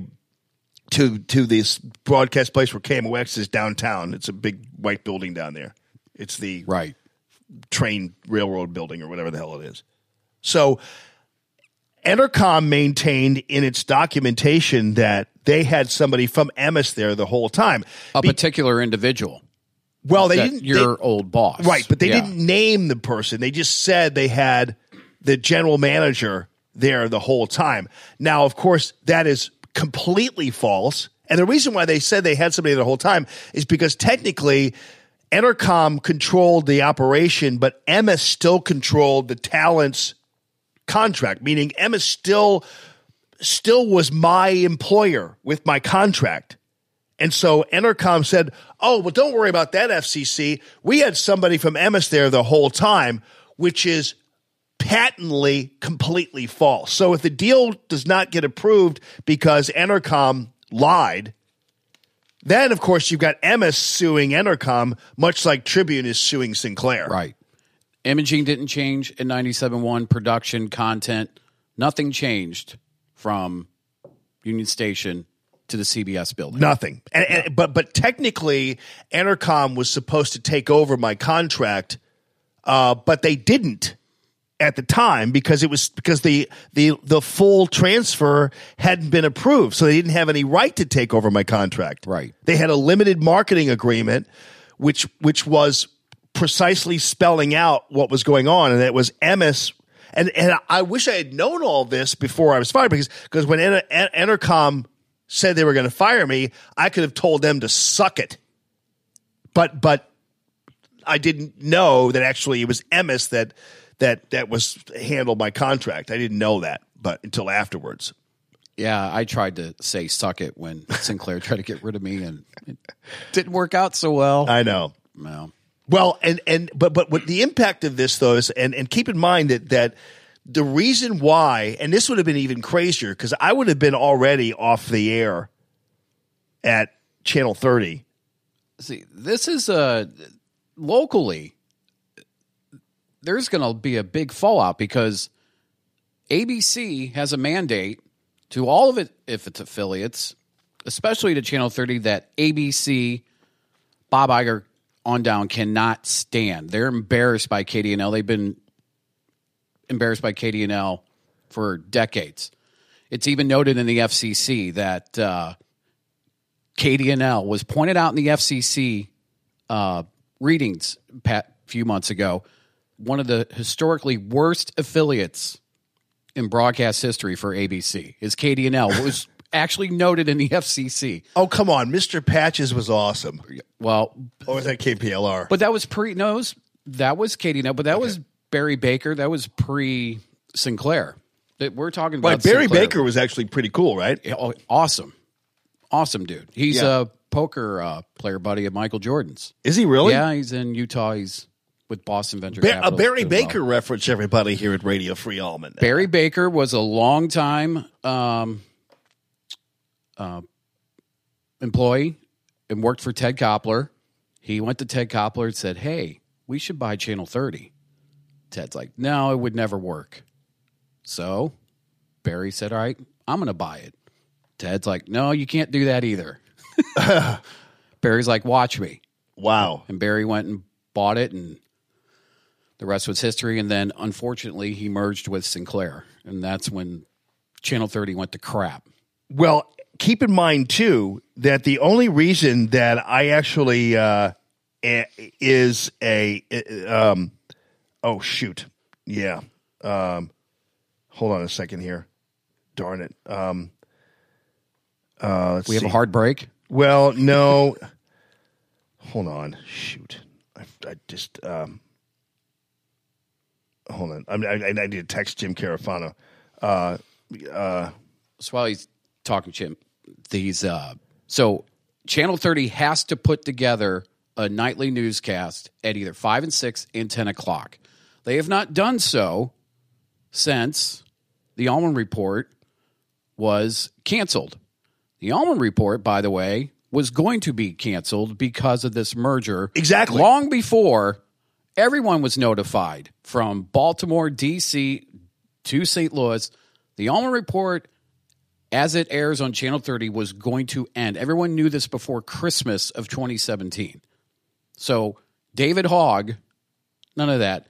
It was an opportunistic move on Sinclair's part? Well, Sinclair, here's a couple things. First of all, Sinclair, when when this whole when when, when it was in the when it when it was reported that I threatened to rape David Hogg, basically. Uh, in, in, in all of the newspapers, Sinclair basically had no choice because basically they had this merger in the offing and they were getting a ton of pressure from everybody. And they just come off this whole fake news thing, right. you know, and, and they've already been pressured. So a lot of this had uh, some severe ramifications for them. And, and so, and because my contract was so open-ended, it was kind of like, you know, uh, They could they could fire me for having, you know, bloodshot eyes if they wanted to. Uh, and, and so this was easy for them because, first of all, it was going away in June anyway. Right. And they could actually make a big play of getting rid of me, saying, see, we're, we can't, we won't tolerate this. And we will not tolerate this. Bad tweets we do and not bullying. Tolerate it. And so they said, you know, so that's what they did. But But so they had every right to do it. But it was kind of, you know, well timed for them because they yeah. could kind of like make themselves look like they were, you know, doing something exactly to big bad Jamie Allman. Opportunistic timing, right? Yeah, and so and and so that was so this whole merger it was, and, and then Sinclair's actions as a result of the merger then set in motion the actions of Entercom firing me because, as I pointed out earlier, the only reason Entercom fired me is because Sinclair got rid of me. That's the only reason, because they didn't care at all about this tweet. They they told me so, uh, that at least ninety-seven point one did, and had no concern at all. They thought this was just gonna all going to blow over, but they always said, but if Sinclair gets rid of you, it's a game changer. Yeah. That's what actually I should have got a lawyer, but I didn't get one. And that's where my concern was because historically, not not speaking for you, but for me, my dealings with Sinclair, they love to make mountains out of molehills. They love to make problems bigger than what they are, especially locally, because they have nothing else to do in Saint Louis. They won't act like a T V station, so they make problems bigger than what they are. Right. They don't manage a problem properly, and they let it get out of control. And I dare say sometimes they do it on purpose. Did they let it get it out of control for opportunistic reasons? And the Allman Report, the the this was this was making them. We were making them a ton of money. I mean, yes. we were they were they were they were for a tenth of the budget. Oh yeah, we had like we had like four people working on the show. Yeah. Yeah, and and, and and it was it was like unbelievable how we uh, how how much money we were making for them, but nonetheless, it, but that's what that's what it all kicked in. I, I and I have a feeling that one of the reasons why Sinclair was so prickly about everything and had to act right away on the, on me is because they knew that there were submissions that were not right, and they didn't want the beacon on them. No. They didn't want the F C C sniffing around, so they wanted to get rid of me pronto and and take the heat off of them. And you got and so the reason why I'm even talking about this and why we're even talking about this is because is because folks, uh, this whole merger thing it, it, everything begins in terms of Allman radio history and everything else. Everything begins with this merger. Right. Now, the people over Channel two must be breathing a sigh of relief, right? Absolutely. Although there are some that they either, as you said earlier, they got let go, they didn't get their contract renewed, or they just completely been sitting and waiting without a contract. Yeah. Yeah. All because of, oh, I got to wait for Scott Livingston to get here. Yeah. All right. Uh, Steve Church, hang in there for a second. Of By course. the way, a couple things we're going to deal with. We're going to deal with, uh, I've got, we finally have uh, John James uh, and and and Mister Bojangles. Uh, John James is officially Bojangling now for President Trump. We're going to follow up on that a little bit. We're going to follow up on the uh, on the latest news regarding illegal immigration. I've been talking about this incessantly, and now finally it is a matter of fact that half of the illegal immigrants in this country were invited here in the first place. Did you hear the news? They're here because they overstayed their visas. So we're going to talk more about that as well. Jimmy Carafano is uh, on the way, so I'm going to go ahead and call him while we take a break here from the beautiful studios of Gaslight, radio free omen dot com. Thank you to Discovery Design, Truck Care, and everything else, discovery design dot com. Four men in a rock and roll band, fly at night, in the morning we land, fly at night till we're satisfied. See the morning from the other side. And when you close your eyes, sleep comes first. When you fly the universe, well, you need some rest. Yeah, you need some rest. Yes, people. discovery design inc dot com. Call Jim Carafano here. I, I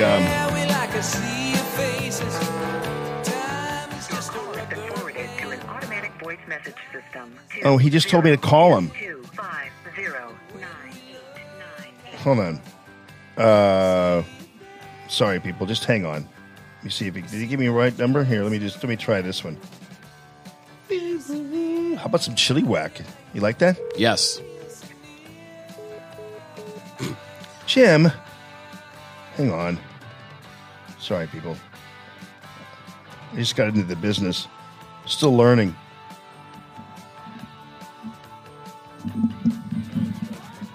Hello, Jim.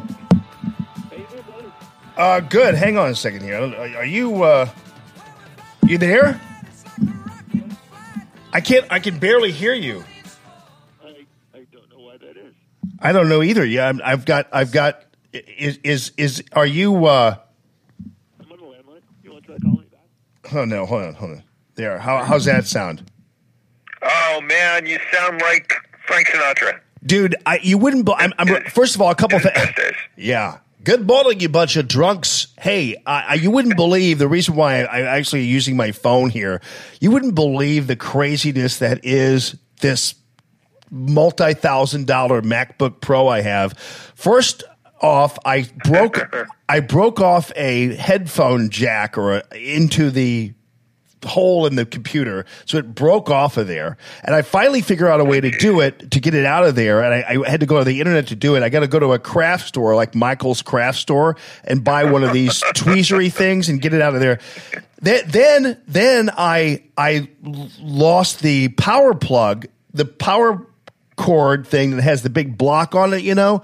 Somewhere I left the little plug part in the socket someplace, so I don't even have that. So now I'm working on, uh, like you know, twenty percent power, and then uh, and so so forgive me if I'm having to do this kind of like ghetto style and put the phone up to the microphone, but I'm doing that. You sound like Scotty on Star Trek.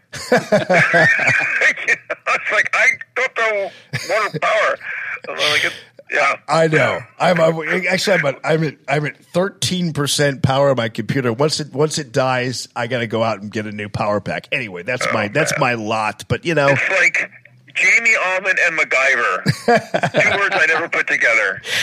But you know, as we know, these are all uh, white people problems, and so I don't. I'm not worried about it. But uh, exactly. But so uh, let me let me ask you this. This is. Uh, uh, Pretty interesting. I did you see? It was very touching to see these two men who were the sons of the individual where they found his dog tag. The the they recovered his dog tag as part of this North Korean deal, and he was a North Korean soldier. Actually, served in World War Two as well. And it really was moving. To I don't know whether you saw the news conference or not, but it really was uh, something. Something special, because these guys really never even actually knew their father.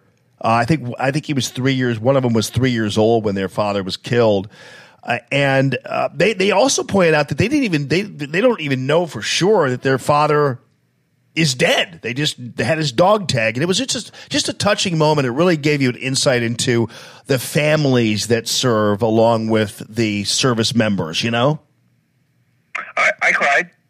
You know that. That could have been my dad. My you know, my dad had eighteen months in Korea. Thank God he came home and and actually I would I would have been born if he hadn't come home, but that's another point. Um, yeah. Yeah, you know, I, like I think we talked about this last time. You know, I, it just makes me angry. I mean, the North Koreans have been sitting on these remains. They've been using them as a bargaining chip, and we have still thousands, I guess not thousands, hundreds, at least, you know, a, a lot of families that yeah. are still looking for closure. And, and I just think that's unconscionable. Yeah. And it shows how important it is, right? That moment showed how it, it's not just about bringing a box home, that that this directly affects the lives of, of people. Um, and, and I just I just wish the North – you know, we think they still have more, you know, boxes that they're either using like trading cards. It, it's just despicable. Yeah, it, it definitely is. And I'm so glad you brought that up because I, I did, in fact, wind up after talking to you quoting you down the line when uh, when when we talked about this again, because it's it's so true that you imagine there are people who obviously have since passed away. Even when when Vice President Pence was talking, uh, you know, his dad had been dead thirty years. And so when you imagine these individuals who, uh, you know, passed away, never knowing the fate, the true fate of their loved one, and for North Korea to have been manipulative like this is, yeah, it's a, it really is a vile.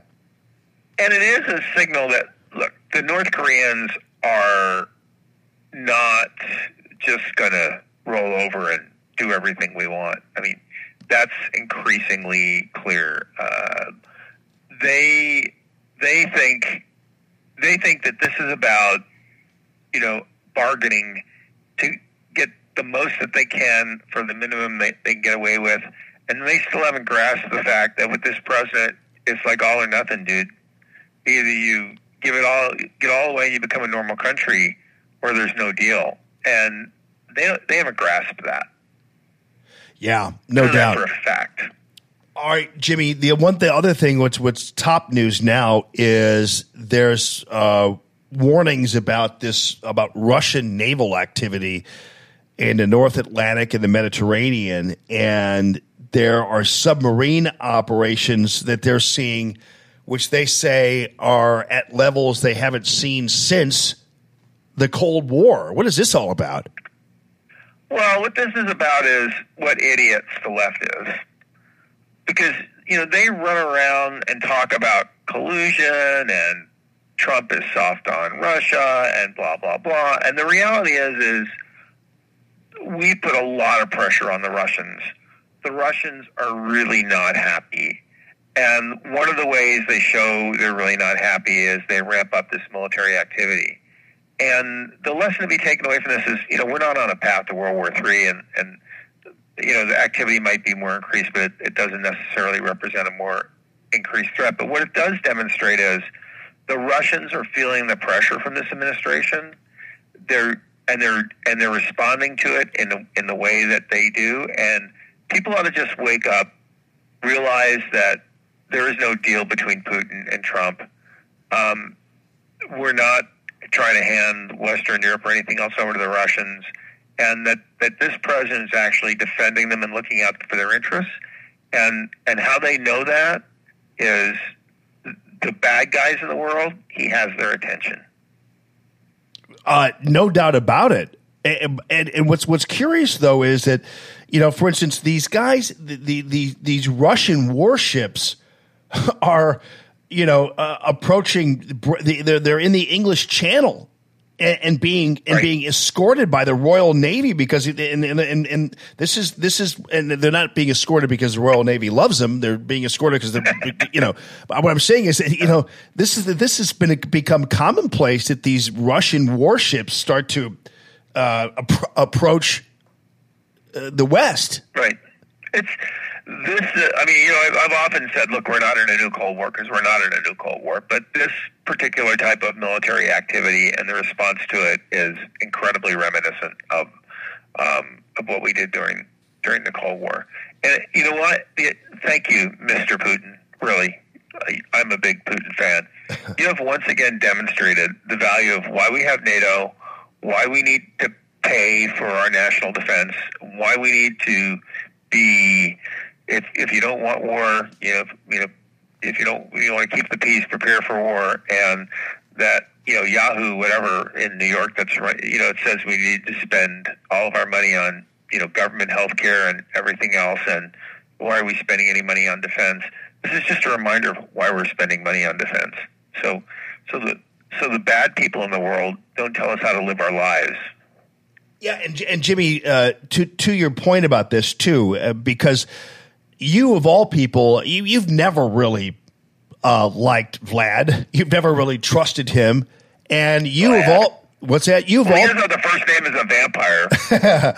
you you know, yeah. Vlad the Impaler. yeah, Vladimir but, Putin. But you of like, all people, what is there not to get? Yeah, but you of all people, if there was any indication to you that somehow President Trump was being too cozy or too this or too that, you of all people would be you have your ears would perk up on and eyes would perk up on the thing, and uh, here you are saying, yeah, this is ridiculous. There's, there's no such thing as, you know, President Trump being best pals with Putin, and it's about time we just kind of stop this nonsense that the left keeps on pushing out there. Uh, you know, I do think it's actually. Look, I, w- I want. I, I was in a meeting with somebody from a foreign government and people around the table from the U S side, where people were basically saying, "President's going to get indicted, be removed from office." I really worry about, and and actually, and uh, I mean. I mean, I, I mean, the things that were just incredibly partisan and untrue. I mean, I mean, here you are talking to a person from another government, you know, telling them, don't trust America, don't trust this president, be really worried that we're just going to fall apart and not be there for you. Like, really, dude? Like, that's helpful?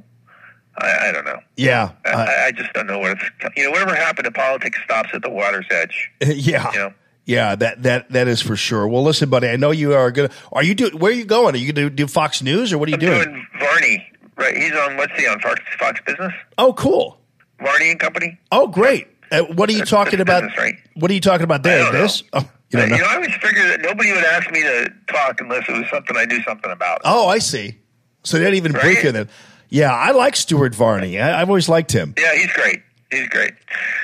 All right, buddy. All right, well, thanks for calling. Hope everything's going well. Yeah, sorry I didn't um, I didn't call you on time. We had some breaking news okay. re- regarding some local issues, and so I I, I kind of I tell you the truth, I kind of uh, just didn't. I, I got overwhelmed. So, um, but as I, soon as we get done, I am calling Elon Musk, and I'm gonna have him bring one of those you know, batteries down to, to power Jamie Allman. So you're. Yeah, if Elon, well, maybe that's all Elon Musk will have to do is deliver batteries at this point because he's apparently in a little bit of trouble there. All right, buddy. Good talking to you. All right, man. Good talking to you too. Yeah. Speaking of that, did you see what happened with this? Boy, the the, uh, the feds have this G O P congressman like dead to rights. You see all that? Yes. With this insider trading thing. The insider trading. I'm always skeptical. I mean, who isn't insider trading? Well, but this is if if you had to have an example of insider trading, this, this would be was it. probably this the quintessential textbook example. You really messed up. And, and these insider. guys and the feds came out with their news conference, and they basically just uh, they they laid the whole thing out. This whole Collins family was involved in yeah the, the this transaction thing. I don't. Th- I think that he's. I think it's pretty clear he's guilty. The only thing that you and again, I don't. I I, I if listen, I'm offer just, something. I'm basing this on what the feds rolled out yesterday, and so I, I don't want to obviously convict somebody before they have a trial. But in the end, I think that by the week's end, if Collins isn't gone already, I haven't really checked the news, but if if Collins isn't gone already, he probably will be. Now that. Puts into play, obviously, a whole different scenario where we have now an open congressional seat. Has anyone won a case against the F B I? Just completely innocent? You. Well, you know, we saw what happened with, for instance, uh, you know, Martha Stewart. And to me, the Martha Stewart thing was a big sham because Martha Stewart was uh, was basically – it was wrong to send her to prison. I mean, as, as horrible as yeah. her, as horrible as her show is with Snoop, and it's it's really bad to have her back into the fold. Yeah, I'd rather watch her uh, delicately folding napkins perfectly on the Today Show than have her right. with Snoop. Yeah. You know, but nonetheless, that was wrong. Right. Uh, not to digress, but I saw Jim Carafano a couple days ago on Fox Business and Heritage. They really stepped up their production. Jim looked quite snapper and well lit, and he looked great.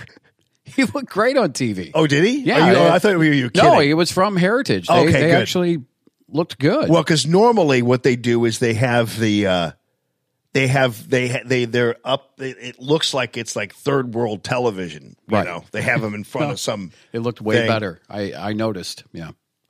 I do have to tell you though, one of the one of the great pleasures of having when, when I was when we were doing the Allman Report of having Jim uh, and the other guys from Heritage on is that uh, is you were able to get a glimpse of the people who help them, right? Oh, who yeah. mic them up? Yes, and they and they always look like the chicks from the Robert Palmer, Robert Palmer uh, band video, Addicted to Love Addic- band. Yeah, well, well, it was. Uh, Was it Addicted to Love? Is that the song that they the had the girls one, on? And then he had the girls back for uh, I Didn't Mean to Turn You On. Okay, yeah, that's that. Yeah, that was must what it is. Yeah, yeah. All but black. they all, but they all looked like the girls from from that thing. Yes, they did. It wasn't, always, it wasn't a bad thing. I've always wanted to do a. I always wanted to do a story about where those women are now. That would be. I'm surprised well, it hasn't been done. I know. Well, let's do it. You okay. know, like where, like follow up on where they uh, where they are. You know, like uh, whatever whatever happened to the uh, the Addicted to Love girls. Yes, do a whole documentary on it. This dance move right here. Yeah. Oh, there's those hot chicks with the guitars and everything. Yeah. What an awesome video. It is an awesome video, isn't it? Yeah. It's probably one of the most iconic eighties music videos. Yes. And Robert Palmer is just outstanding anyway. God rest his soul. Gone too soon, definitely. Gone too soon. That's what smoking like a chimney will do to you. Ooh. And he partied a lot, too. Yeah. Even they, Power Station. It, that. Oh, where, where'd my Santino cigar sign go? Can you? I forgot that. Let me go find it. Of course, I'm, I'm not blaming anybody. Matt's the one who, thankfully, I rolled in late. Matt's the one who set up the studio, so. If it weren't for Matt, I wouldn't have anything in here. So, thank goodness. But wouldn't you all like to know where these women are? Where the women are now? Don't steal my idea. Help me with this. Let me be the groundbreaker. Gonna have to face it, you're addicted to love. See the signs, but you can't read. Thank you. Thank you. Santino Cigars and Cocktails. Your heart. And there's the Heat Phone's girlfriend. That's right, all. Aquaphone. To celebrate the uh, Sinclair Tribune breakup, Aquaphone. Yeah, the Aquaphone. Now, the story behind the Aquaphone, by the way, before we get into... Um, okay, so we've we've established that you'd be interested in a documentary or a short snippet, like a short... tracing the paths of the women in the Addicted to Love music video. One per week. I bet you one of the women is currently, like, smoking parliaments in a trailer someplace in Arkansas. Get out of here! You know, you, you go out there and you and you, and you uh, knock on the door, and one of them comes... What do you want? Yes, I was in Addicted to Love. Those were the names. Get out of here. I'll talk about it. Do you have fifty dollars? Dojo. Yeah, she, she's like leathery skin, like tan, tan mom. mom. I told you about. I was saying I loved to. You carry the guitar. Yeah, I could. I was the one with the guitar. Those were the days. Get out of here now. My nephew says I look just as good then as I do now. Oh, I'm going to unchain my Rottweiler if you don't get the hell out of here. What's your Rottweiler's name? Robert Palmer.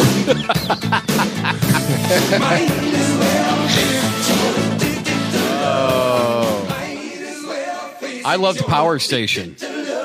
His super band with the uh, Taylor Brothers from Duran Duran and uh, Michael Jackson's drummer. I forgot his name, but it was a great group too. Ringo Starr? No. Keith Moon?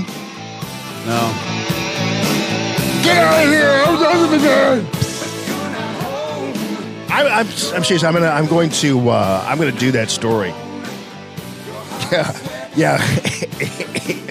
Amy Eichmann, who's I love her, but she's a. Uh, She said maybe they're, uh, like, one of them is, like, hoarding cats someplace.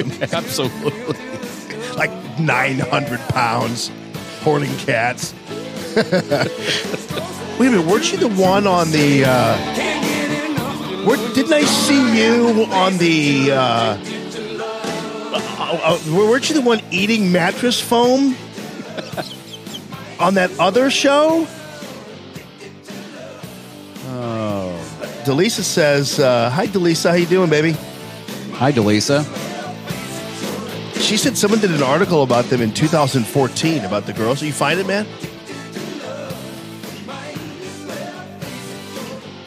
Uh, I, well, I, I think that maybe we should tell people where they are then now. Remember the uh, teacher in Van Halen's Hot for Teacher? And she, yeah. They interviewed her a few years ago. She doesn't look anything like... Oh, you just sent it to me? He just sent it to me. Hold on. Good. Matt just sent it to me. Well, I mean, we might as well. I'm not going to... Are there well, pictures? I'll, you know what I'll do is I'll put it in the... Uh, Our pictures. What happened to the Robert Palmer? Wow, look at this. Well, I'll go ahead. I'll, you know what I'll do is I'll go ahead and uh, and put it in the comments, but... Um, let's see. A few days ago, I was talking to a twenty-two-year-old acquaintance. He was dressed in a very nice black suit and stylish tie. I told him all he needed to go uh, to go the outfit were Robert Palmer girls, and he gave me a W T F look. He didn't know the girls. He didn't know Robert Palmer. He didn't know the songs. No. Generational thing. So you remember Robert Palmer, right? Bad Case of Loving You, Simply Resistant, of course, Addicted to Love. So you remember the Robert Palmer girls, black dresses, slick back hair, white powdered faces, bright red lipstick, great musicians too, guitarist, bass, keyboard, drums, beautiful and talented. You've seen the video. You're going to have to face it. You love those girls too. So talented what? Musicians. I think I was kidding. But so what did happen to the girls? I'm not the only one to ask that question. There have been occasional interviews with some of them, but it wasn't until a couple of months ago, June twenty fourteen, that Mark Tyler Nobleman was able to get an interview with all five of them. Nice. He, he even managed to get them together to meet for the first time in almost thirty years. So these women apparently hadn't seen each other for thirty years. That's great. Hey, Gina, how are you? Let's meet the girls as they are in the video from left to right. Julie Pankhurst, keyboards. Patty Kelly, guitar. Uh, Mac Gilchrist, bass. Julia Bellino, Julia Bellino, guitar. And Kathy Davies, drum. I'm going to guess Julie Bellino was the brunette with, um, yeah, with well, the dark anyway. Hair. Yeah, well, so here are the girls as they are today from left to right. Julie works in retail and is a mom. Patty is a landscape designer with two children. Wow. Kathy lives in Thailand where she does charity work. And Mac still models in England. And Julia is a hair and makeup artist. Huh. So they're all doing okay. They're not in a, that's good. They're not in a trailer with a Rottweiler named Robert. I'll put it, I'll put it in the, in the comment section. Are there photos? Yes, there are. And they, and they look, how they look, uh, they look pretty good. They, uh, they, well, you know, who am I to, you know, I'm not, I'm not a judger. I'm just, I, it's, I'm not, it's not my verdict that everybody is waiting for, but they uh, they all look uh, they Hollywood they look really didn't eat them alive. No, they look yeah. all look like fabulous. So there you go. I'll put the I'll put it in the uh, in the comment section there for you if if, uh, if you want. I mean, just I'll find it and, and put it in there. I'm still learning this whole process, people. All right, so uh, news yesterday, and and Alyssa, thank you for all that. I appreciate you uh, turning me on to this thing. I'll go ahead and put it in the comment section there. Uh, hit paste. You know, I never know how to. I'm telling you, this is drive. This drives me up the wall. This iPhone ten thing, because it's changed where it overcomplicates simple things. Right. So, Delissa, can you put it in the comment section for me, and, and, and work that out for me? Because I, I can't um, I can't I can't do it without just bumbling and fumbling and mumbling and everything else. So I'm sorry about that. Just put it put it put it in the comment section. But but suffice it to say, everybody's doing just fine. Thank you very much, and uh, the girls are now the uh, the story behind the Aquaphone. So the Aquaphone is the Heat Phone's girlfriend from, uh, from, and I still have the Heat Phone, and it's the Heat Phone's girlfriend from the Allman Report. Thank you, Matt. Oh, Matt did. Thank you, buddy. And appreciate you doing she it. She had Delissa. An affair with uh, Timmy the Tiger, too. Oh, right. Timmy the Tiger. Yeah, you're a Mizzou Aqua. guy. Yeah, yeah, yeah. Aqua, yeah. So um, Aquaphone, we got that from a woman who called the show once. Yep. And uh, I can't remember her name, but she called the Heat Phone from and said, I yeah. have a phone just like that. Well, so we brought Aquaphone, and then Aquaphone would uh, would would come and join Heat Phone, and we had this whole background story about how, how Heat Phone and Aquaphone were, uh, you know, um, you know, uh, boyfriend and girlfriend phones. Yes, it was very touching. And it was, and it was unlike, you know, it was very weird, but it was good. And then I, my, I think my most brilliant move with the Heat Phone was I had one of those, um, you know, those spooky phones, you know, like the, I remember the, the hone, the, the, the, talk you, out of the your motion office. detector. yeah. yeah. Oh, whoa. And it was just like telephone. And, and, and it was one of those spooky things for Halloween. And it would like, dude, pick up the phone. It would be like a, like a motion. yeah, right, exactly. It was like, oh, you called the phone. Well, I can't remember what it was, but you shouldn't have done that. We're going to have so, that back in two months. Yeah, I have it. Yeah, bring that back.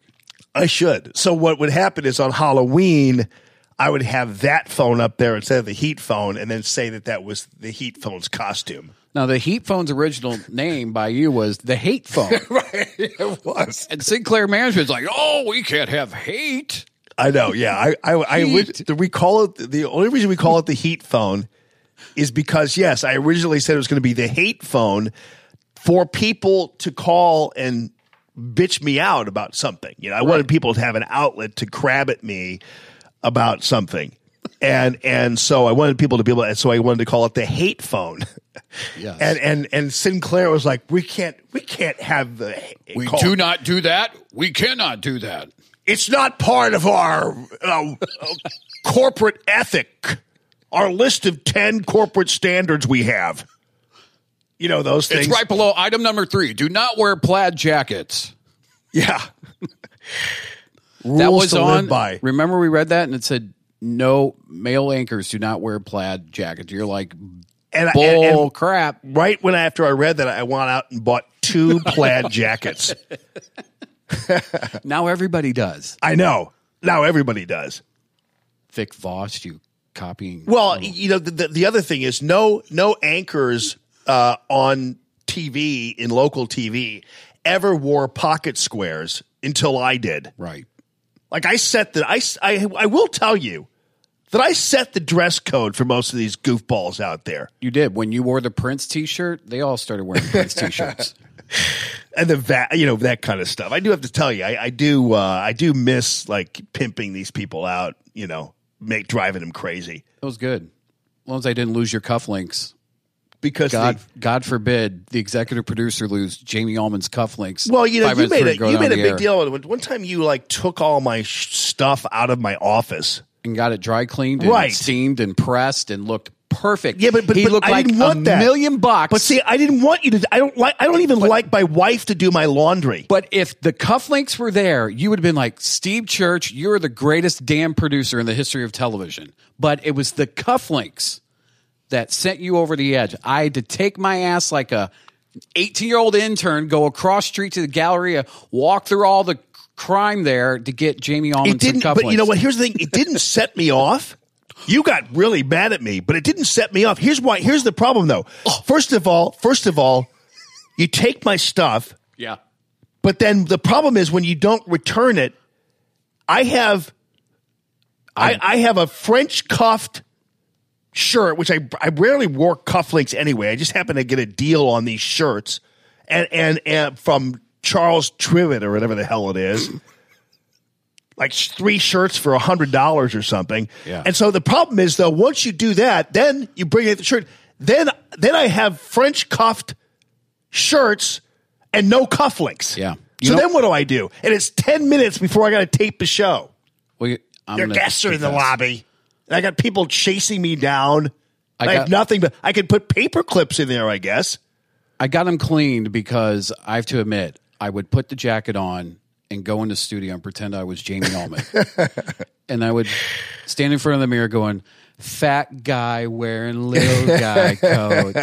But I have a thing, and, and unfortunately, I'm I'm really weird about that stuff. I is know. I, I have, it, I don't like people, uh, I, and that's why I, I even have like problems with my wife doing my laundry. Hmm. I get weirded out about that. I don't know why. I just do. I don't. I don't like to have. I so anyway. That's why. But anyway, leave me alone. I wasn't that bad. You. You no, were I the. Know. Uh, I'm, but I'm playing anyway, it up. It, it, playing yeah, it up for the yeah. radio. But anyway, but yeah, the pla- well, the plaid jacket thing. I, I, I forgot about all that because yeah, they said don't wear. Pla- you know, they, they all had these dumb standards that they and plus considering how horrible most of their. T- I'm sorry to say, but.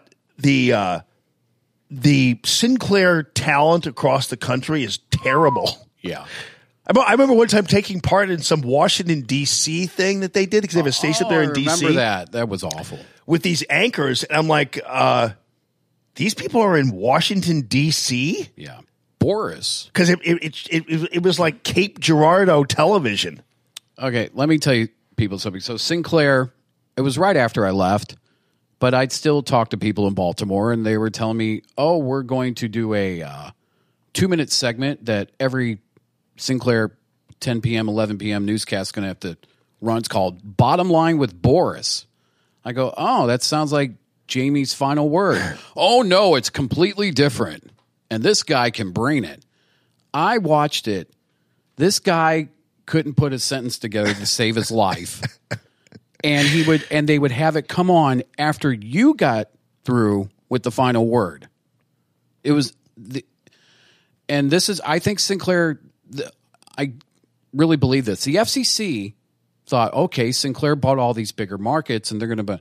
The problem with Sinclair is that they're small market, and you can't force a Saint Louis market, a New York, a Chicago to go. Here's your graphic package. You look just like Jeff City, Missouri. Yeah, right. Here's your anchor. Here's how you're going to do the story. It doesn't work. Yeah. And I think the F C C kind of looked at it and said, this is just not, this is a bad idea. I'll wear my plaid jacket for you sometime on the show here. But, you know, okay. The reason why I never saw, I and actually you guys always talked about Boris, and I never saw Boris. You know why? Because you weren't watching Channel thirty at I ten thirty? Never watched the show. Really? No. Occasionally, I might have, I might tune oh, in gosh. sometime to the Heat phone, but I never, I actually rarely ever watched my own show. I would watch it two, three times a day. Yeah, I know. Thank God. Well, I would watch it before we go on the air and re-edit and edit and re-edit. Right, and exactly. And, and tell people what, 'cause, and I think part of the problem is I didn't want to watch it because if something didn't look right, I didn't want to be weirded out by it, so I just didn't pay attention to it. Because I would get like, what the hell is, you know, you know what I mean? So occasionally, because every time I did watch, yeah. something looked janky and it upset me. So I like, I'm not going to watch the show anymore.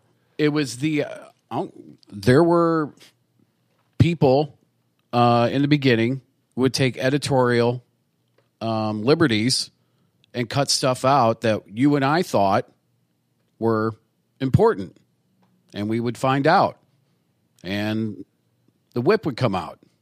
Not literally. Yeah.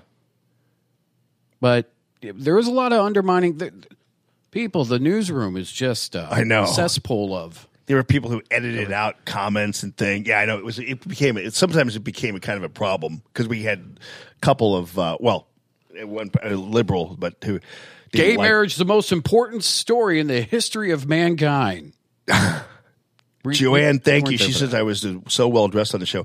Should I yeah. wear? Because I, I come in here looking like a slob for the most part. You, but you just it's your Friday outfit at Channel thirty. Yeah, it is. It is. I wear my shell. That's right. Yeah. So uh, listen, folks. I have to tell you this this morning. If if you didn't see it uh, already, I would encourage you to go to the first hour of the show, where I pretty much laid it out there.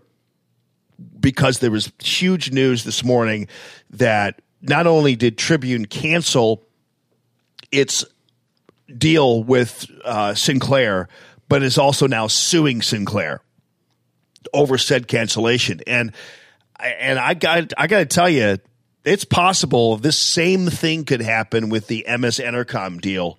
Yep. In the wake of my firing, where I'm not only suing Entercom for wrongful termination, we filed, my lawyers, we filed a formal suit with the F C C challenging the transfer of this license. And the same th- Sinclair's issues popped up because the head of the F C C was questioning some of their submissions. I don't know why, but they were. That's precisely what we're doing with Entercom, is questioning their submissions. And if and if the F C C decides to tank this deal, check it out. Emmis is sitting there with their you know what in their hands, and they've got ninety-seven one moved over to this new building and everything. And if somehow it doesn't work out that Entercom actually winds up taking them, what are you going to do? Yeah, I mean, what are you going to do? Look like Channel thirty. I mean, if you're if you're Emmis, you're like, okay, so we um, have this thing here, and you know, and believe me, it's only a fifteen million dollar transaction. This one, the Emmis Entercom thing, really, yeah, fifteen million dollars, and and and and they're they're already they're already upwards of spending probably a million fighting me. How quickly do you think Channel thirty will get sold now? I don't know. You want to? You want to? Uh, I'll put a wager. You want to buy it? Yeah, I do. Okay, let's actually, buy it. I would. Mister Copler, you just sold Springfield. Give me a call. Yeah, let's buy it. Let's buy Channel thirty. Let's make it a T V station. Because yeah, nobody there now wants to, to be a T V station. So why not us? Let's go ahead and buy it. We made it a T V station. We just took it over. We'll set up. A, we should set up a uh, a GoFundMe page. I don't want to get into the weeds and bore you people, but Jamie and I just kind of basically took the station over. We, we had the production moved from Cole Street to Sinkfield and Travis Brown's studio, and we just basically we created our own graphics. We gave Channel thirty their own imaging and own graphics, and just said, hey, you're going to act like a T V station. This is what we're going to do. We're going to be at Keener Plaza on opening day. Sorry. Ooh. You're, what? Why? Why Anth- would- Anthony's asking. He says, how much does Channel thirty cost? twenty dollars in a sack of White Castles? Two McRibs. Yeah, right. Exactly. So somebody just asked, how is, is it podcasts? Yes. If you guys go to, darn it, and I don't know how to, I don't know this. Um, I, I don't know about this technology, but if you go to your iPhone and there's is there a pod is there's like a podcast thing there. iTunes iTunes and it's on iTunes. You can do Radio Free Almonds on iTunes. Yep, and and it's or that little podcasting button you have on there. Yes, it's it's there. It's Radio Free Almond. You just have to sign up or do search. whatever. Search. Search and then, it under the podcast or the iTunes. And, and add it to up. your podcast channels, and then you can hear the thing. And it'll be up. up but Matt always puts it together uh, right after the show. And you, and also, by the way, it's on Facebook. So if if you if you're watching it now, Joanne, uh, if it's well, is it Joanne who did who just asked? Uh, let's see. Yeah, once the Facebook Live Laura. ends, you can go back and immediately we'll go back and watch hour one, two, or three. Yeah. It's, it's it's up there on Facebook, and yeah. you can, and you can and you can check it out. So that's where you can uh, see it, and and and the, the begin very beginning, because uh, basically the the reason why this story shook me up this morning is because this merger is the reason why everything was set in motion for my firing from not only Channel thirty, but also ninety-seven point one. This is the reason why I am – this merger, I'm standing right here because of this merger. Yeah. And and and not because of a tweet about David Hogg, but because of the merger. And uh, and because Sinclair fired me because they didn't want the publicity because of this merger. ninety-seven point one fired me because Sinclair got rid of me, which, of course, as I pointed out earlier, my contract, there's nothing in my radio contract that said that my job is dependent on Sinclair, no. Just so you know. So that's how this whole thing began. And, and, and, and, and even Stacey Newman, as she dispatched all of her flying monkeys with her slow son Drew in charge – Uh, th- even that had nothing to do with my with David Hogg or the tweet. It had everything to do with me calling out those mini prostitutes of theirs who they had, who they forced to hold signs in their hands, calling Jeannie Ames a racist as her children went to school. And I rightly called them out. I would do the same thing over and over again if I had to do it again. And so uh, that was so. None of it had anything to do with David Hogg. Nothing that happened, whether it was the outrage over the tweet, which had nothing to do with David Hogg, although uh, it was easy for Stacey Newman and her flying monkeys to latch onto this because it became a national thing. A conveyor their- belt of outrage, as you would yes. say. Yeah. Fabricated. And, and, and indeed, the three so-called big companies, as the Post-Dispatch called them that left, even them leaving had nothing to do with the David Hogg tweet.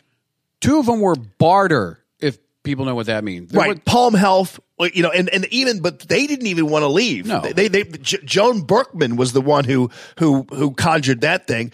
Uh, the so-called only, outside agent who did not work for Palm. Yes. And yeah. Ruth's Chris is a, is a national company that were paying me in gift certificates. But the one crazy thing is the Gelman team. Oh, uh, no. Mark Gelman, uh, when he called me, yeah. he, I'll never forget, he called me on a Friday. Yeah, because I called him on a Friday. Well, but he called me on a Friday and he said, uh, he said, uh, Mark Gelman said, Uh, that, uh, listen, you know, because this was after I talked to Neil Gelman earlier in the week. It was like, ah, this tweet, listen, I don't care. You guys, have, you've said worse stuff on the air. It's not, it's, it's not even a big deal. We don't care. So suddenly, though, Friday, his brother Mark calls me, right? Yeah. And Mark calls me and says, um, listen, I'm really getting a lot of pressure from the Jewish community. Because Gelman's Jewish, you know, and so is Stacey Newman, and so is pretty much everybody involved in this thing, so I don't understand what that's all about, and and Rabbi Talvi, and this whole group oh. over there. Anyway, but Gelman is like, uh, Gelman is like, uh, yeah, I'm getting a lot of, we're getting all these calls, and I'm getting a lot of pressure from the Jewish community. This is this, and, and uh, clearly it's a Stacey Newman thing, right? And and, and and and she's the same person who, and and they're the same people who called out Eric Greitens, because of course Eric Greitens is Jewish, and, and so and he was treated like he was a traitor to the Jewish community because he was a Republican. I'm not kidding you. That's a, there, there were people who ch- uh, who who went after Eric Greitens, who who told him that that uh, that he's a he's a disgrace to the Jewish community because he's a Republican. I'm not kidding you. And a lot of that came remarkable. from Stacey Newman. They would call they would call him out and say he was he was a traitor to Jews. Do they realize which party actually backs up the Jewish yeah. community? yeah. No, they don't. And they don't care. So so so then so so Gelman tells me that there, he's getting a lot of pressure from the Jewish community. He got a tweet from Drew, and he tweeted Drew Newman back.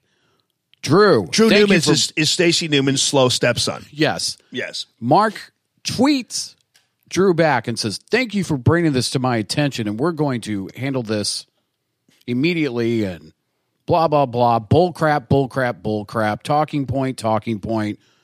We are no longer part of the show. Mark yep. Gelman. Well, Drew Newman is the one is if you if you if you know anything about the Flying Monkeys and the witch, Drew Newman's the the the the one monkey that's hanging out near the witch when she's looking at, over the crystal ball. That's Drew Newman with his his witch stepmom on lockdown at Gateway. Who, by the way, after after I was fired and after Greitens left, put a Facebook post on Mother's Day, right? Mm-hmm. On Mother's Day, the lead Flying Monkey puts a Facebook post, an ode to his witch stepmom, calling her Tony Soprano. Right. Yeah. On Mother's Day, celebrating the the uh, her, I guess, because she's so mafioso and how she's taking everybody out. Right. Right. Yeah. So anyway, Gelman calls me Friday and says, I don't know. I just have to, we got to do something because I'm getting all these phone calls. And to tell you the truth, it's just a lot of pressure from the from the Jewish community. I'm going, really?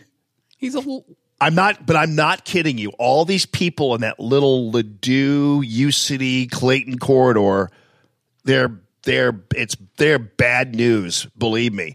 Especially once they get the power of uh, the media and everything else behind them, they they they are bad news. So uh, Stacey Newman, of course, also is convalescing because she had surgery on the state dime for whatever was ailing her, and so she's sitting there propped up on her pillow in her house.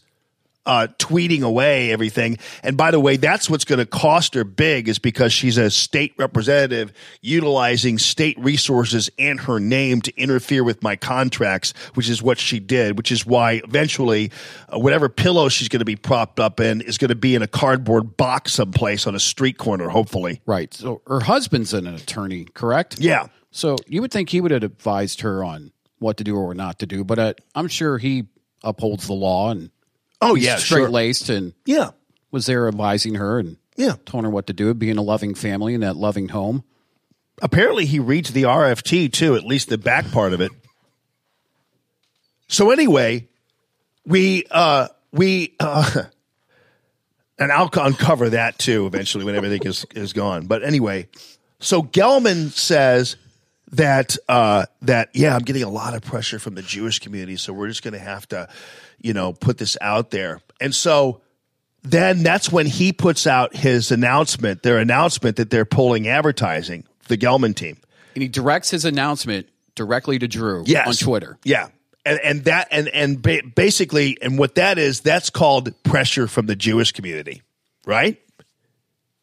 That, that's what that is. So anyway, that, that's what the pressure from the Jewish community was, was, was, uh, the Stacey Newman, uh, Drew Newman cabal. Right. It was all fabricated. They got yeah. their buddies with uh, twit bots and, and organized phone calls. And it was all because, by the way, all because, not because of a David Hogg tweet, but because I insulted all the little prostitutes they had standing out in, in front of the school with their signs calling Jeannie Ames a racist as her children were walking in. Was Burt Newman with them?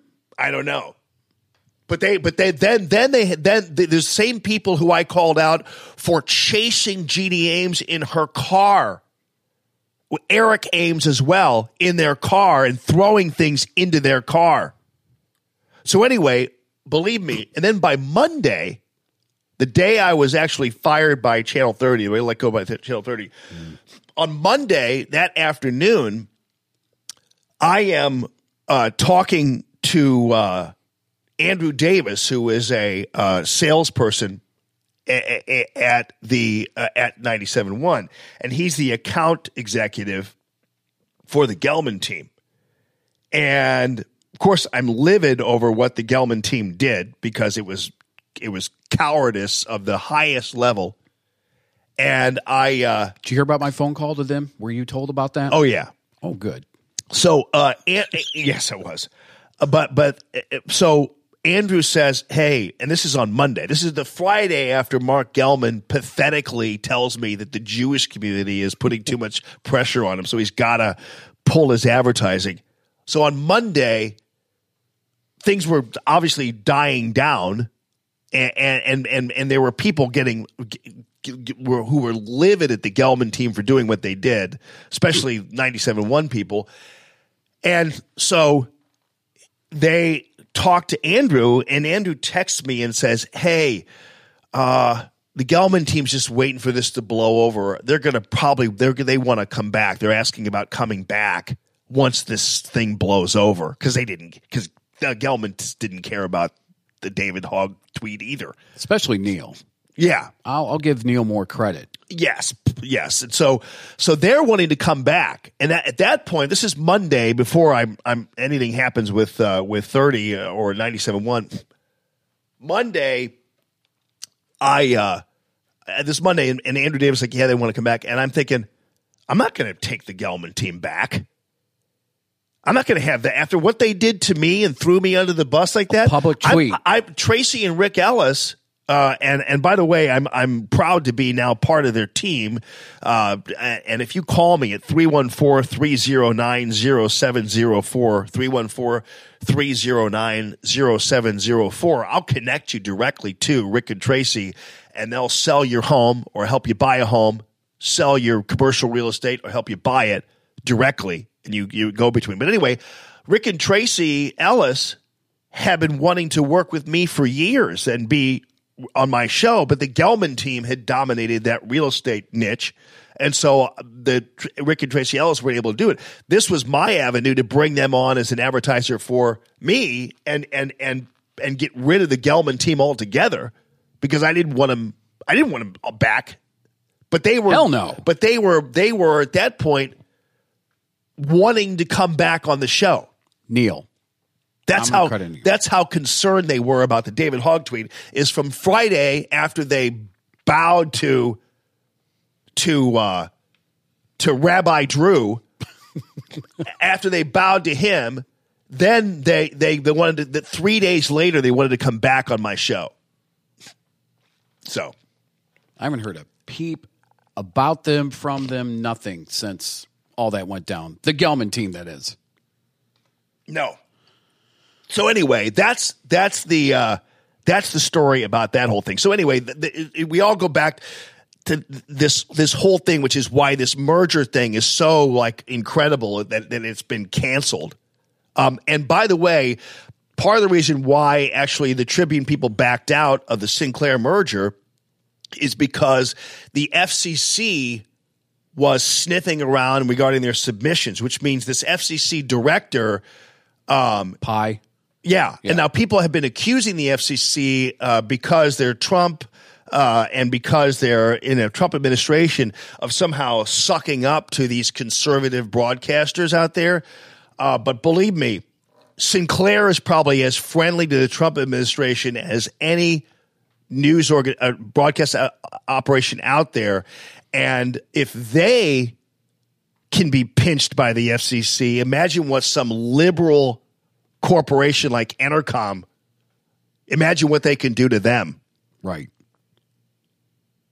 So just wait and see about this whole thing. So anyway, uh, we, I, I just don't want to – if you guys want more information on this whole thing, uh, just check out – go to the podcast or go back onto the first hour of the show, and we pretty much laid it out for you. But it's fun talking about yeah, this. Yeah, well, though. I think also um, – I think Channel four will make a bid for Channel thirty now, because they were turned down on Channel eleven because they couldn't have two top four stations. That's why they right. were they tried to buy K P L R Channel eleven. Right. Channel four did. Meredith, who by the, their station manager is a former Sinclair station manager, Mike Murphy, super guy, very nice. He should. So channel so, so channel four will buy Channel thirty, and then Channel thirty will be where they report all the murders on the east side. Right. And then Channel four, they'll just cover the murders on the, on in Saint Louis. Yes. Welcome so. to Channel thirty. We're going to focus solely on murders on the east side in Illinois. Because I don't... It, Isn't that all they do is cover murders anyway? I Kind of? I watch Chris Nagus. Oh, okay. Yeah, so, what does he do? Uh, Almond Report type stories. Oh, I see. Yeah. In fact, he was a... He was an intern at Channel thirty a long time ago, and uh, we we talk. And his wife, uh, Katie's with A T and T, who just merged with uh, yeah, well, direct. Uh, who do they merge? Oh, with H B O and C N N, and that's another. W- watch this shoe drop, folks, because A T and T now owns C N N. C N N's either going to get spun off, or their newsroom is going to be destroyed. And I, Jim Acosta isn't afraid of Trump supporters. That Jim Acosta is doing this defense because he knows the crap's going to hit the fan in twenty nineteen because A T and T doesn't like C N N's bull crap. Right. Yeah. And things are going to uh, change.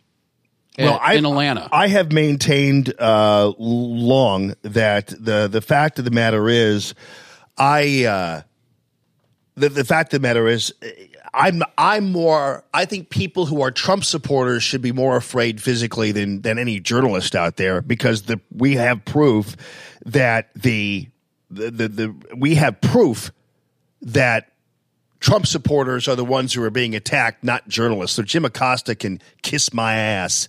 Right, because and because I wouldn't, I wouldn't even waste a bullet on the dude, but but pe- but people or or a fist. I wouldn't. Don't flatter yourself. I'm not going to touch you.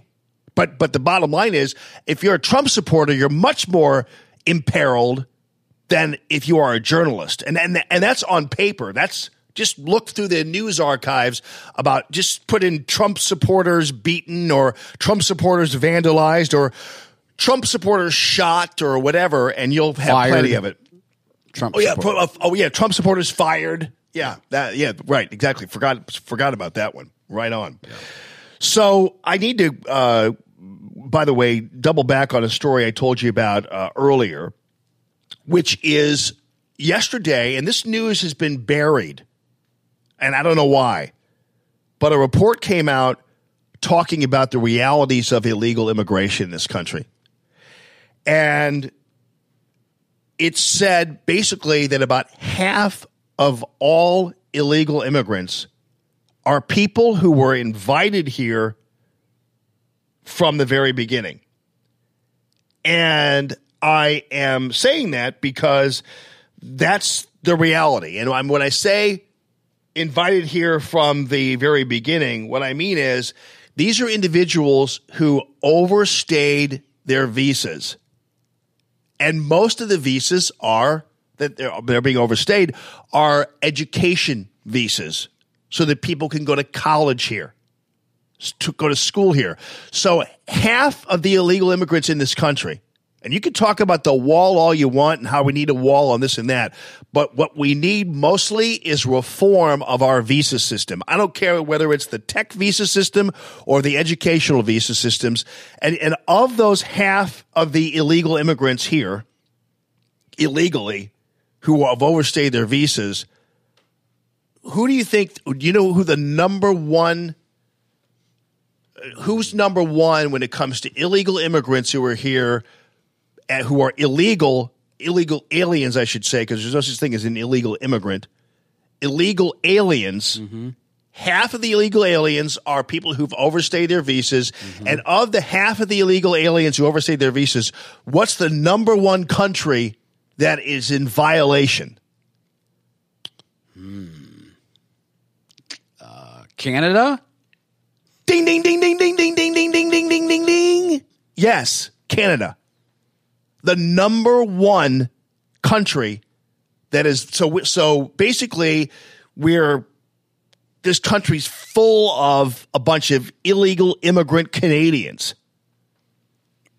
They're all hockey and, players. And Mexicans are number two. Hmm. And then and then down the line then then then you have uh, f- from Asian countries are all over the place. So you know again, I, I'm not saying a wall isn't necessary. But I am saying that that the the fact of the matter is the, the half of our illegal immigration problem is because of our visas. The nine eleven attackers, they all visaed through Canada. Absolutely. They were invited here. So uh, once again, I don't want to I don't want to sit here and and and say that somehow uh, the the wall isn't a, uh, is it, it shouldn't be built, but I am saying that if we're going to really tackle the illegal alien problem in this country, it needs to also include a reform of our visa system. And I've told you all about also the tech visas. That's another problem we have is is is now agricultural visas where we have people here to come here temporarily and pick blueberries or strawberries or whatever it is. I have no problem with that, and and I I think that's a useful operation, and and it and it's been very useful to many of our agricultural uh, companies here. But the tech visas are inexcusable, the way they're handed out, and and the way they're handed out is is the government gives a box of these tech visas to these outsourcers, these companies that deal directly with India and with Asia, and these tech companies, or these these outsourcing companies, are are employed by and contracted with technological companies in uh, and engineering companies in the United States, who pay the outsourcing companies to bundle foreigners using the tech visas that are handed out, uh, like, you know, uh, M and M's uh, to to third world countries, and right. and so what happens is, and and so do you know that in order to get a tech visa, a company must prove that it it, it cannot hire a U S citizen? Did you know that that's the law? And yet no company has been required to prove that they can't hire an American. It's just become part of a ongoing routine process where they just basically are allowed to hand out these tech visas and never have to prove that they can't hire an American. But that's the law. In order for a company to hire a foreign worker using an American tech visa, they have to prove to the government that they cannot get an American to fill the job, and yet they've never had to be accountable to that, and they've never had to prove it. So that's why you have these guys. That's why your kids who graduated with an engineering degree from Rolla are working at Arby's, because no offense to Arby's, but and, and no offense to people who work they at Arby's. They have the meats. No offense to people who work at Arby's, but they, they th- that that's why, because these tech companies are abusing the visa system, hiring cheap-ass labor. And by the way, studies have shown of these people who receive the tech visas, these people are no more smarter than Americans are, and are probably actually, some of them, dumber than Americans are. I'm not kidding no, you. I know. They, I they, they, they, most of them have don't even have college degrees. So I'm not saying that they, that that's that should be necessary. I'm just saying that that this idea somehow that that these tech companies are hiring the the brightest of the third world uh, brilliancy is absolutely a myth, completely false.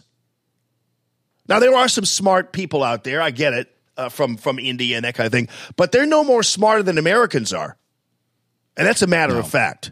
I'm just telling you. So interesting. I laid it out there for you. Thank you. I wonder what this means to the uh, N H L. Why? Because of the Canadian the visas? Yeah. Overseas. Uh, well, there, these, these there's th- been problems locally with some players with the visas in oh really Canada. Yeah. Still. They're still married when they don't want to be. What? There's some hockey players in town who are from Canada. They're still married because they have to be, not because they want to be.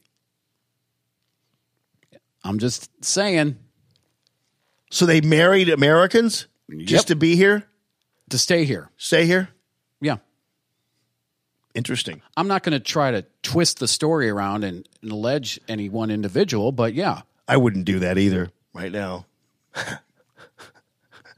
If I were you. I don't need any more legal woes. No. I, I Actually, I don't have not the one with the legal woes. It's the people I'm suing who have the legal woes, but nonetheless, right. My only woes are in the amount of money I'm spending, but other than that, it's about it. Yeah. The light is at the end of the tunnel. Oh, you bet your ass it is.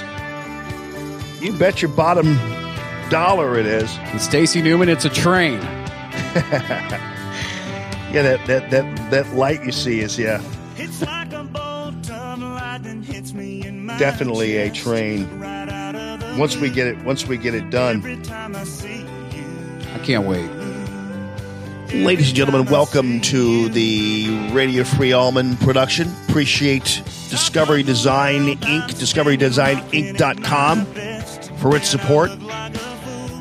And we're going to get a new banner in here because they are uh, cha- they're trying to convey exactly what it is they do. And uh, what they do is they build your trucks from the bottom up. And they and, and they make it make your fleet work and sing and look good and everything else. And you want to you're a roofing company and you want a truck with a conveyor on it, they got it for you. They got the hoists. They got their big painting operation there. They'll wrap your truck, do whatever. A big, huge operation out there in Saint Peter's. It's Discovery Design. discovery design inc dot com is where you can find them. And also, call Arrowhead Building Supply and ask them to put you on hold. And you'll hear me. I'm doing the hold stuff.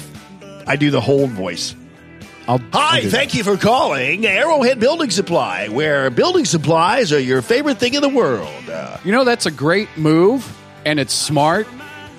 And let's go back to how stupid some other people are. I suggested to Channel thirty when we started and leading up to the initial broadcast, Jamie should be the voice when people call four three six, three oh three oh. It should be Jamie Allman going, thank you for calling K D N L A B C Saint Louis. This is Jamie Allman. For idiot number one, dial one. For idiot number two, dial two. For marketing, dial three.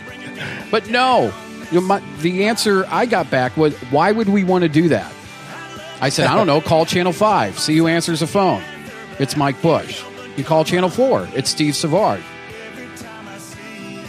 But no, I'm sorry, but Channel thirty, that this, hopefully, this will finally uh, move Sinclair out of the market. When you asked them to do that, was the response, why would we do that? What the hell? When's the McRib coming back? Damn, McRib's gone. you realize, you, you, you that realize, was one of the best T V moments ever. Do you realize that uh, that I, and, and just some more inside baseball here, do you realize that I never met... Oh... one salesperson from Channel thirty. Nor did they bring one client, ad client, to the show. No, never. And in fact, uh, in fact, uh, I think I knew one because he used to work at Emmis, but uh, Rob, Rob, but, Rob but, Farnham, but, and then he yeah. left. And Rob's a good guy, but but one time I suggested to uh, I wanted to have a happy hour. Where I yeah. bought, I just took all the sales staff out and introduced myself to them. And I, I broached the subject, and I got a phone call from the G M.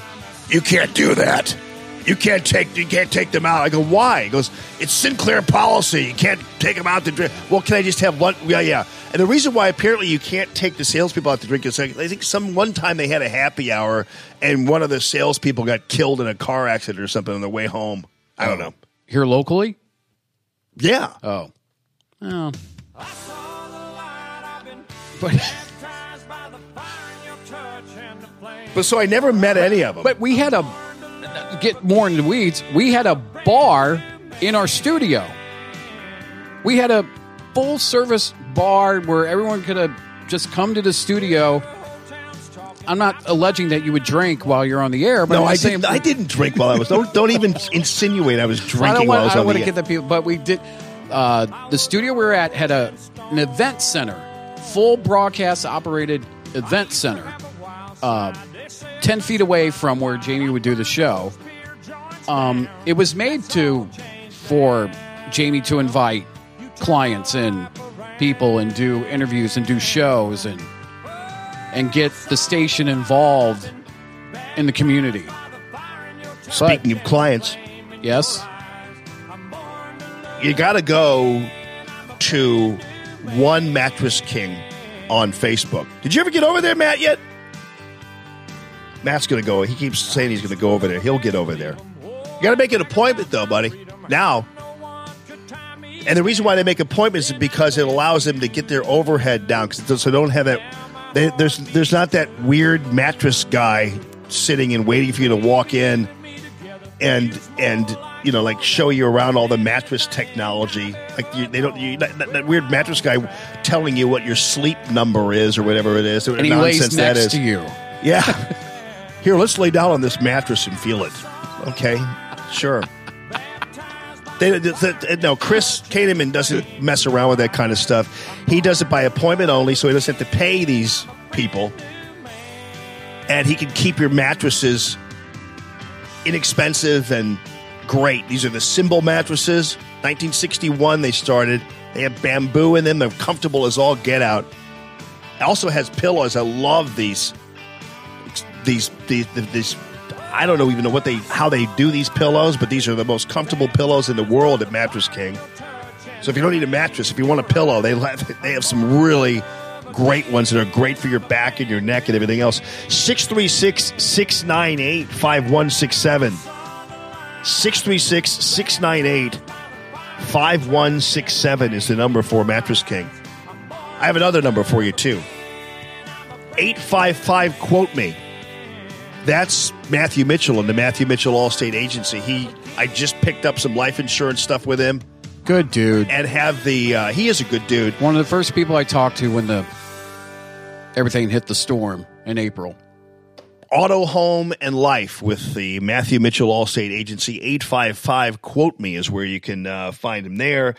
And then uh, don't forget, too, he didn't make it out last week to Santino Cigars and Cocktails. I did a day later. Oh, you did? Yeah. Oh. Yeah, I went on Friday. I, I had some uh, family issues on Thursday that kept me from attending. Sorry, Margaret. Well, Santino Cigars and Cocktails. I saw Shannon out there and and Mike out there, and I had uh, some Monkey forty-seven. I had some Yippee. Actually, I took some Monkey forty-seven home with me, this gin they have out there. And it's like, uh, and, they, and the reason why they call it Monkey forty-seven is because it's made from monkey juice. Really? Yeah. They squeeze a monkey and drip it into the thing. Out of the monkey's what? Ear. Oh. Why? What? Just wondering. No, Monkey forty-seven is forty-seven different botanicals. And they call it Monkey forty-seven because it's it's kind of like from India, some botanicals from India. And apparently monkeys run around in India. So like squirrel monkeys, like Richard Pryor pet squirrel monkey, or is this like these are real monkeys. monkeys? These are these are the these are the half these are the these are the like the, these are the monkeys that are like in trees and stuff in India. Okay, whatever those monkeys are, like they look like lemurs, but they're really just kind of monk. They're monkeys. Okay. But forty-seven different botanicals are piled into these things, and I'm a big gin fan, and this is good-ass gin, too, Monkey forty-seven. But I had, but but I, I took that home with me because Mike was nice enough to give me give it to me. I had a twelve-year-old bourbon with that ice ball. I love oh, the yeah. ice ball. The ice ball. And the black market, uh, Alec Bradley has a new black market cigar. Phenomenal. Just love it. So they, they had a black market cigar came out about six years ago. Now they've redone it again, and it's... Uh, even better. So the ice ball cometh. I had I had some Yippee-Ki-Yay, the High West Yippee-Ki-Yay. That's some good. That's some good ass whiskey right there, baby. Really, I want to try that. I have a couple of those. Yippee-Ki-Yay. Yippee-Ki-Yay. That's it. Just Yippee-Ki-Yay. You don't say no, anything else. After, you don't say anything else after that. No. Okay. And you don't say ippy-ki-yay, it's yippee-ki-yay. What did I, did I say ippy? Yeah, you did. I was thinking of opie. Sorry. I meant yippee. Don't forget about uh, Naputi Wellness also. I got to go in there because I've had something going on with my back. And I've been meaning to get down there because uh, one little adjustment and one little Myers cocktail, but that's not alcohol, that's vitamins, down there at Naputi Wellness. And if you have any issues at all, P T S D, A D D, A D H D, back pain, stomach issues, whatever, it's holistic. He doesn't like give you a bunch of medicine. I mean, obviously there's some things that have to be that way, but for the most part, it's all opiate free, and it's uh, it's works. Naputi Wellness dot com. I need to go see him. You should, as a patient. Yeah, let alone just hang out. Yeah. Well, actually, sometimes you find uh, Eric down there at the uh, Santino's. At Santino's, or, or Faith Church, or Faith Church. Yeah, Pastor Crank and the gang. Yes. They're, yeah. uh, Faith Church is renovating uh, old church in Ferguson, hopefully to give some life to the uh, neighborhood. What is uh, Pastor Crank's wife's name again? Nicole. Nicole. Golly. I, I told you guys one time I, I was uh, watching, I, I, when I'm when I'm surfing the, the uh, T V stations looking for M L B Tonight, which I can never find. I never remember what the damn number of that channel is. Charter, you know? Or, yeah, uh, I know. Yeah, I think it's Charter. I I love watching baseball. I love watching baseball highlights. I could watch them all night long. But anyway, I um, I, I I will roll across while I'm searching for M L B Tonight. I will roll across um, like some televangelists, and one night. And Nicole Crank was on. And actually, I didn't know right off the bat it was Nicole. And I was like, wow, that is, this is amazing. Because I love, I like watching televangelists. Like, I, I, I like, I like, like Jimmy Swaggart's show and everything. Because I like it because, uh, that first of all, I like how passionate they are. Right. And they also, they they really have great music, too. Yeah. My grandma and I would watch uh, Ernest Angley. Put your hand on the television screen in the name of Jesus. That's that works, man. It does. I get inspired. Loved Ernest. I we even watched P T L when it was uh, popular before it got controversial. Tammy Faye and Jim. They were good people, too. Yeah. Weren't they? they? And who was a regular guest on there was Colonel Sanders. That's how long ago I was watching this.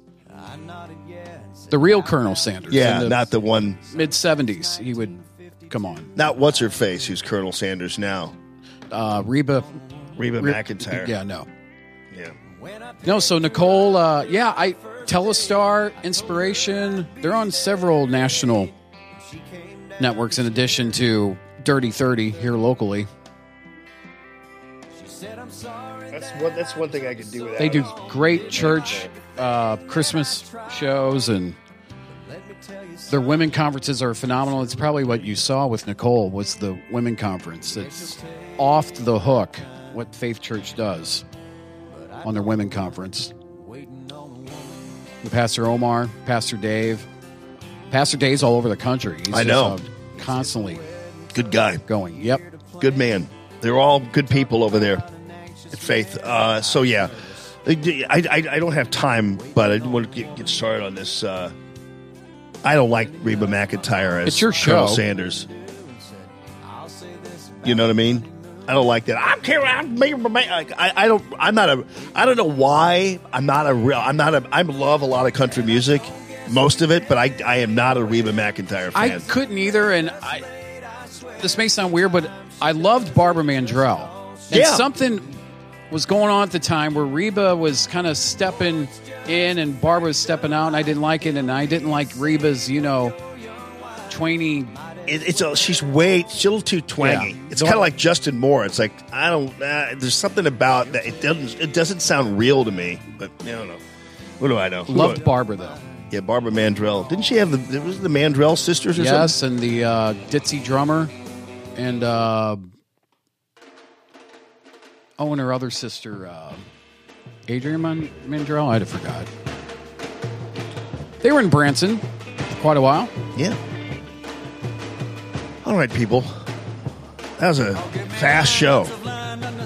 Uh, I know. I knew somebody was going to get on me about that. Stephanie's like, Reba has a beautiful voice. She actually does. I yeah. Just, I don't know. Just I, I, I knew I should. I knew I shouldn't have said anything because I don't think the, the Colonel Sanders thing bothers me. I just don't. I don't. I don't think it's funny. Women dressed up as men. I don't. Wearing a mustache or something doesn't really. It just doesn't. Have you seen Caitlyn Jenner dress up as a Olympic athlete? Who was killed in the plane crash? What? Oh, her band. Yeah. That was bad. Oh. Well, never mind. That's that not, was twenty twenty plus years ago. Yeah. I think. Right. Anyway. I love Reba McEntire. Some of my best friends are Reba McEntire. Just, her voice could wear thin on you. That's all we're saying. And I'm more of a Barbara Mandrell guy. Just don't put a, just don't put a mustache on. So. Yeah, don't try to look like Colonel Sanders. If people, may, maybe we could put it on the uh, comment page.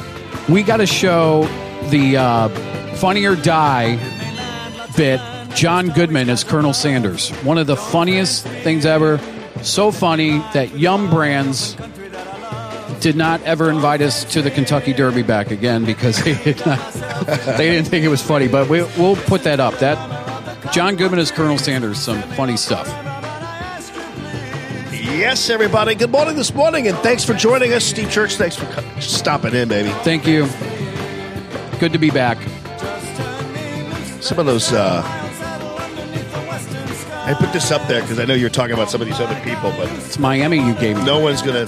No one is going to, uh, you know what? And by the way, can I just say something really quickly? Yeah, it's your show. About, about, let me let me let me tell you something really quickly.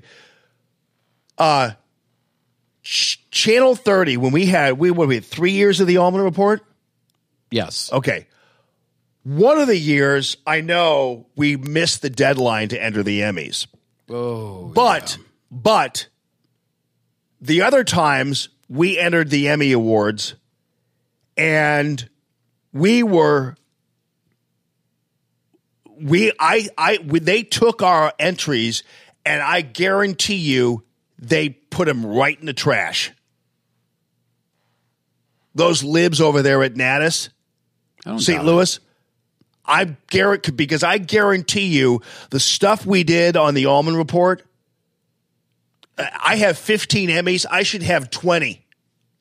By now, folks, because because the stuff we did, and I guarantee you, we did it two years in a row, and and we weren't even nominated. I'm talking about like not even nominated, and and we put in like twenty entries, and I guarantee you, the stuff we did on that show was superior to the crap you see on any one of these television stations in town here. The stuff we did on that show was superior to any of it.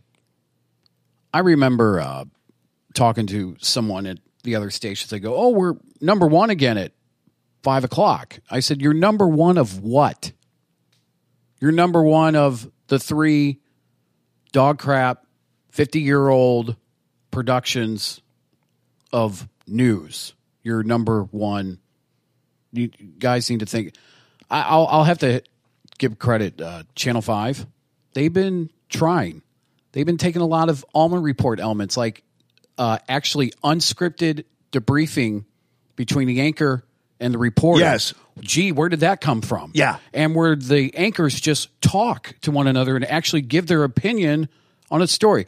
Where did that come from? It, it, yeah, right, exactly. Instead instead of gripping their iPads for, for for dear life as they stand in front of a monitor with their iPads and their scripts and everything else. I never, I mean, with the exception of a few things like we do a newsreel where something was in the prompter, but I, I right. never, you know, I right. never used a prompter. And even the newsreel, that, that we were just, that was a wink and a nod to the old newsreels. They were in the movie theater. That was a bit we were doing. Right. It was just another way of us to create an avenue for you to talk about the news of the day. And my final word, uh, with the exception of when I first started, I would do I would do a script, and then I just stopped doing the script and just didn't even didn't even script the final word. Can you can you talk about the gun story on the final word? Oh yeah. Okay. Okay yes, I, I will. Can you tell that? So I had this wise idea. What was it though? I was doing something on guns, right? Um, it was gun control, but gun control. But it had something to do with buildings, you know, like, oh, you'd unenforced gun control, where these buildings or proprietors would say, you can't bring your gun in here. I think it had something to do with Bush Stadium and all the other stuff going on. And it was one of our, wasn't it one of our uh, rehearsals? Rehearsals, yeah. Yes. Yeah. And, and I, uh, I no, took- actually, this was episode number one. Oh, right. Yeah. This was episode number one. But we had been doing a lot of rehearsals prior to that. Okay, so why, where'd the gun thing come in? Was I because I, I remember doing it and being told you can't do that.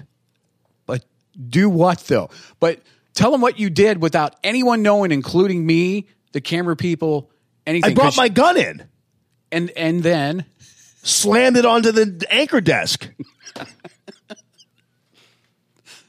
That was pure gold. I I hope they hung on to that tape. That was great. That was it. It was this gun. That was it. Yeah. And I, I was I, I was I was slant because I carry, you know. I slammed it on the anchor desk. Well, what was I? And then, but they didn't they? They said I couldn't do that though. I couldn't show a gun on T V. It wasn't just that. It was uh, Sinclair manager out of Baltimore came running out of the control room going, "Whoa! Wait a minute! Stop. What are you doing? No!" Right. And we just laughed. We're like, oh. I wasn't oh, really going to do that. Oh. Because we didn't air it, though, right? Because I had no. the, I was, had the gun. I was going to put it on the on the anchor desk. It didn't air. It never made it. That. Never made it to air. Can you show a gun on Facebook? You just did. Oh, yeah. They, okay. They do all the time. I'll bring my bullpup in here then. Okay. My fifteen round bullpup. But yeah, I, yeah, I remember him them telling me I couldn't show a gun on. It was unloaded, right, at the time. Well, I mean, this, this is loaded right now. Uh, but it's Mister Allman, if you read page three in your anchor manual underneath, you can't wear plaid jackets. No plaid and no firearms. You, you cannot possess a handgun and present it at the anchor desk during the ten p.m. news, Mister Allman. And then, and then I took everybody in the studio hostage. All right, everybody get back. Anyway, we got to go. Okay. Why? Is Donahue coming on or something? Like, what, what, MASH. Now MASH, everybody. Followed anyway. By Donahue at ten and Sally Jesse Raphael at eleven. Followed by News Channel five at five with Jennifer Blome. Uh... No, it's not a saw. Yeah, Smith and Wesson, yeah. It is. It's a good one. One of my favorites. Snub nose. It's it's a revolver. I prefer the revolver for my carry because it doesn't jam. It's good. You always want to you want to make sure you have a gun that doesn't jam. I like to jam to Brooks and Dunn. I do Is that too. A gun? Brooks and Dunn? No. Oh. B and D? This home protected by B and D, Brooks and Dunn. Oh, Lord. Have a good one, everybody. Good morning this morning. Thank do we you, really Steve. Have to go? Yeah, we do. Oh, yeah, why? Uh, no, uh, Sally Jesse Raphael is next. I, thank you.